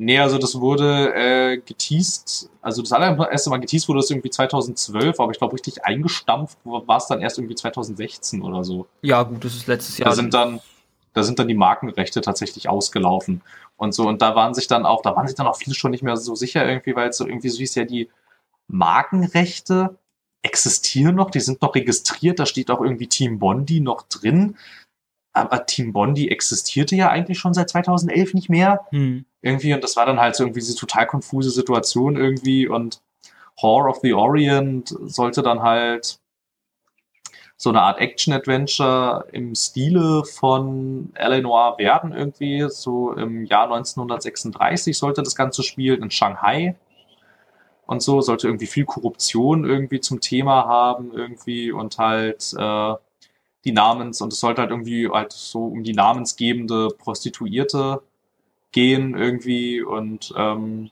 es gab auch irgendwie eine Crowdfunding-Kampagne irgendwie, die ziemlich undurchsichtig lief. Irgendwie Warner Brothers hatte dann irgendwie investiert. Ja, also das ganze Ding Und war schon wieder so ein war's weg. Ja, irgendwie, da war es auf einmal irgendwie, der hat investiert, der hat investiert, wer ist eigentlich zuständig? Keiner, hm, Markenrechte laufen noch, Entwickler existiert gar nicht mehr. Und Irgendwie- okay. Und dann irgendwie, ja, und dann als dann auch irgendwie, ja, dann halt diese australische Behörde, also weil äh, Team Mondi, die stammen aus, äh, saßen in Sydney. Und wie und die haben auch gesagt, ja, okay, also das gehört jetzt irgendwie keinem mehr, wir löschen das jetzt einfach. Und wem gehört Horror of the Orient? Ja, man weiß es nicht so genau. Und was war eigentlich mit Team Bondi dann los? Auf einmal waren die weg. Ja. Irgendwie, ne? Man, man weiß nicht genau, wieso die nicht mehr existieren eigentlich. Die waren halt auf einmal irgendwie so von mehr oder weniger jetzt auf gleich, waren die Büros leer geräumt. Und ja, das war's dann mit Team Bondi. Und ja, man kann nur mutmaßen, woran das lag. Ich würde mal sagen, es lag an der finanziellen Situation. Nee, da, das ist ausgeschlossen, Phil. Das kann es gar nicht sein. Ja, war schade drum. Ne? Ja. Also Schade Wirklich. definitiv. wirklich schade drum. Vor allem auch so wegen der doch recht innovativen Technik, die sie dann da eingesetzt hatten. Aber das wird es dann wahrscheinlich gewesen sein. Wobei aber kennst du die Aussage des ähm, Rockstar-Mitarbeiter, der mal auf irgendeiner Keynote gesagt hat, dass L.A. Noir eigentlich ein ziemlich, ähm, also er sagte, it was a very successful release. Ja. Ja, aber und es ist auch schon. dann nee, erzähl du es. Ja, und dann sagte er auch noch weiter, ähm, ähm, dass sie, genau, Eleanor was a very successful release and that they have every reason to believe that L.A. Noir is another strong franchise for his company. And ja, also es ist ein starkes, ne, ein starkes Franchise für Rockstar an sich und das Ganze haben sie gesagt, ja, na gut, 25. Mai 2011. Ist Ähnlich, gut. ja doch. Ist nah dran. Ja, und ähm, Und da seitdem Funkstille ist und na, obwohl es gab dann immer mal wieder noch so ein bisschen was. Also dann irgendwie am 13. Februar 2012 hatte, hatten sie in so einem, ähm, in so einem Reddit AMA hm, auf eine Fanfrage geantwortet, dass sie äh, durchaus glauben, dass L.A. Noir das Zeug zu einer Serie hätte. Also zu einer, äh, nicht zu Ja. einer Fernsehserie, Ja, ja, sondern halt, ähm, ne? Und so, aber sie wollen jetzt nicht, ähm, genau, and, and, and uh, he was adding that they don't always rush to make sequels. Also, ja. er sagt, also er hat dann nochmal darauf hingewiesen, dass Rockstar ja generell nicht dafür bekannt ist, ähm, irgendwelche Sequels und weiterführenden Teile zu forcieren. Also Außer wahrscheinlich, GTA. wenn es ja, außer GTA, aber das dauert ja auch mal ewig, Ja, bis klar, da also irgendwas da Neues dann kommt. Ja, gut, ich sag mal, wenn L.A. Noir 2 kommt, kommt auch Bully 2 und beides wären tolle Spiele. Also über ein L Noir würde ich mich tatsächlich, glaube ich, mehr freuen als über einen Bully. Ich, auf L.A. Noir würde ich mich mehr freuen, über Bully würde ich mich mehr aus Prinzip freuen. Ja, weiß ich nicht. Nee, ich, bei Bully wäre für mich nochmal so ein Titel, da wäre es für mich unfassbarer, weil ich glaube, das ist kein Titel, wo der Massenmarkt so hinterstehen würde wieder. Also das würde für mich, glaube ich, gefühlt mehr Eier erfordern. Deswegen würde ich da mich mehr drüber freuen, auch wenn ich definitiv mehr Spaß mit L.A. Noir hatte und haben werde. Und hätte. Aber ich würde dann tatsächlich mal auch die Frage in den Raum stellen, wer soll sowas machen? Also, also, also wer kann sowas in der aktuellen Marktsituation überhaupt machen, wenn nicht Rockstar? Blizzard? Blizzard zum Beispiel noch, die würden sowas auch durchdrücken können, aber ansonsten, Platinum Games. ja, die haben halt nicht so viel zu verlieren. Ja, oder Aber- Kojima, weil da weiß eh keiner genau, was daraus wird immer. Ja, genau, aber halt irgendwie, ich weiß nicht, also was so Dinge angeht, die im Mainstream nicht unbedingt funktionieren, ich glaube, da kann sich das kaum einer das kriegt auch ein Rock, das, das kriegt auch ein Rockstar, kriegt das, glaube ich, auch bei Take-Two durch irgendwie. Ja. Die sagen, ich meine, guck doch jetzt mal bitte, wie viel hier GTA 5 eingenommen hat, davon können wir acht Projekte finanzieren. Also jetzt mal ähm, Ja. etwas, etwas übertrieben, über den Daumen gepeilt, ne? Und so, aber also die könnten das wahrscheinlich schon irgendwie machen. Ja, und halt Also Blizzard könnte sowas auch Für sowas tun. ist Rockstar auch die, denen man das in die Hand geben will, weil Open World können sie halt. Genau, und halt auch, also ich meine, es war ja halt auch schon ziemlich äh, überraschend eigentlich, dass sie Eleanor überhaupt gepublished haben, weil wann published Rockstar mal ein Spiel, was sie nicht selbst machen? Ähm, Irgendwie, das kommt auch fast nie vor. das ist sehr, sehr selten. Irgendwie, ne? Und halt dann, dass sie, also, also das ist ja dann schon quasi ein bisschen so wie, so wie irgendwie, irgendwie ähm, Sam Lake von Remedy nannte es mal ein bisschen, äh, also, also nannte es mal, er fühlte sich dann ein bisschen so wie, als dann da dieses Rockstar-Logo auf Max Payne mit drauf war, als wäre das so sein Adelsschlag gewesen. dass er irgendwie, dass er halt dann, dass er sich halt, also dass er mega stolz darauf war, dass tatsächlich jemand wie Rockstar, sagt er dann so, so sein kleines Third-Person-Shooter-Spiel gepublished hat irgendwie. Das fand er, das fand er total super. Ist verständlich, also ich würde es auch super finden. Ja, weil halt die machen das eigentlich nicht. Nee, das ist. Irgendwie, ne, so, das sind alles immer Eigenproduktionen gewesen. Na gut, ich glaube, wir könnten jetzt echt noch irgendwie, Ich glaube, wir sind auch durch. Vor- naja, durch, also, also, Also klar, man vorerst, könnte ich jetzt- noch einiges. Westwood könnte man noch besprechen. Was ich auf meiner Liste habe. United Front Games.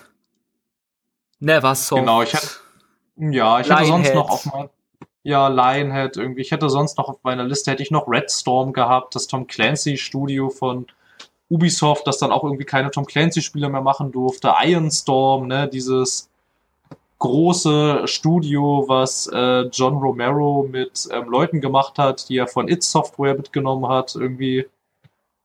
Und Warren Spector, ne? Also Ja. Warren Spector, ja. Also ich will es nochmal sagen, Warren Spector, damit es auch schön in den Ohren halt.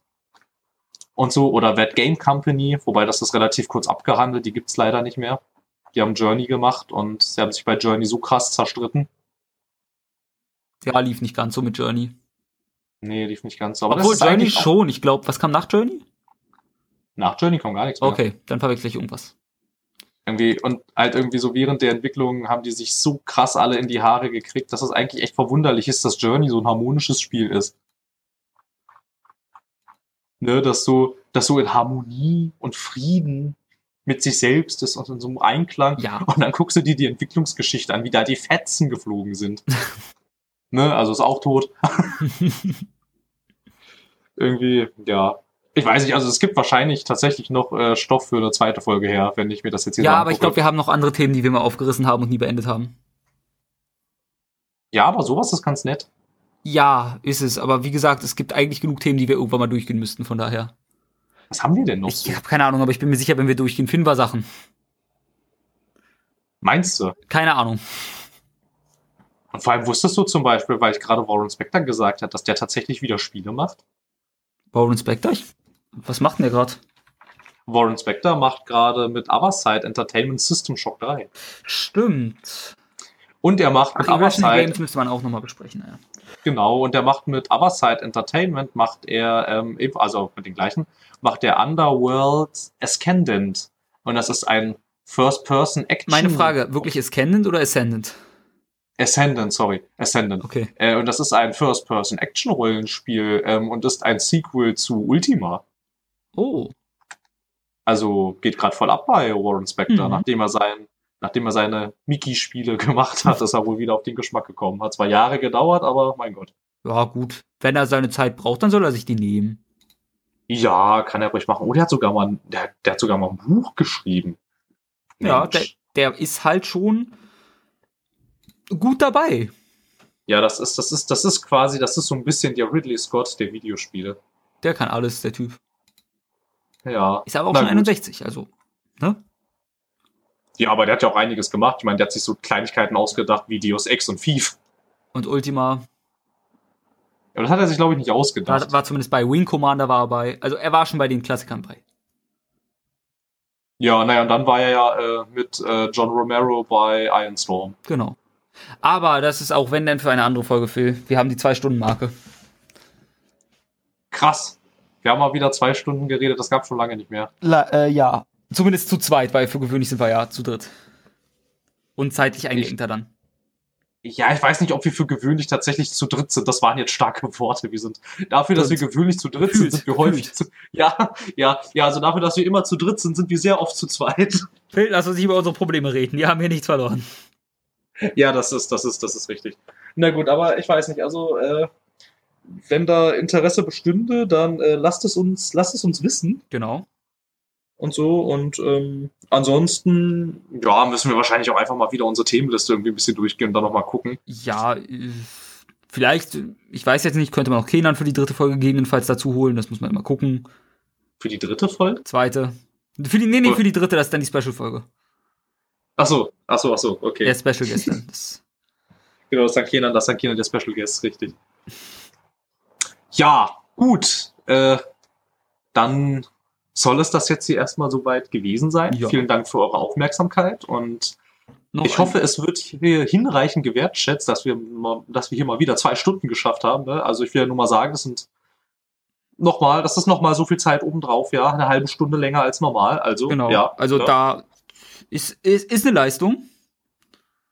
Wobei wir haben auch schon mal, also es gibt tatsächlich auch Podcast-Episoden, von uns beiden, ne, die geht fast drei Stunden. Ich weiß, aber inzwischen achten wir ein bisschen drauf, dass wir nicht mehr unser ganzes Leben da rein investieren.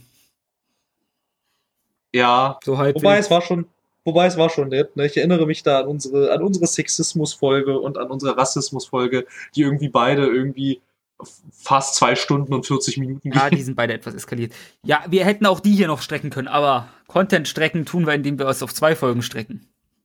Richtig, das ist nämlich, das gibt nämlich mehr Klicks. genau, mehr Geld für uns von diesem ganzen Geld, was wir darüber bekommen. Haha.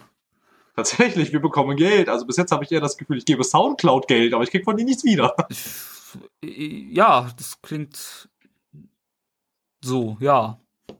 Ja, ja. ja. Wie dem auch sei. Wie dem auch sei. Äh, Eine angenehme Bahnfahrt noch meinerseits eine angenehme Bahnfahrt, angenehmes Saubermachen, angenehmes äh, Durchnummerieren der Fußnoten bei Hausarbeiten, äh, einen schönen guten Morgen, eine angenehme Weiterfahrt, ein angenehmes, was auch immer ihr gerade tut. Bis dahin. Bis dann.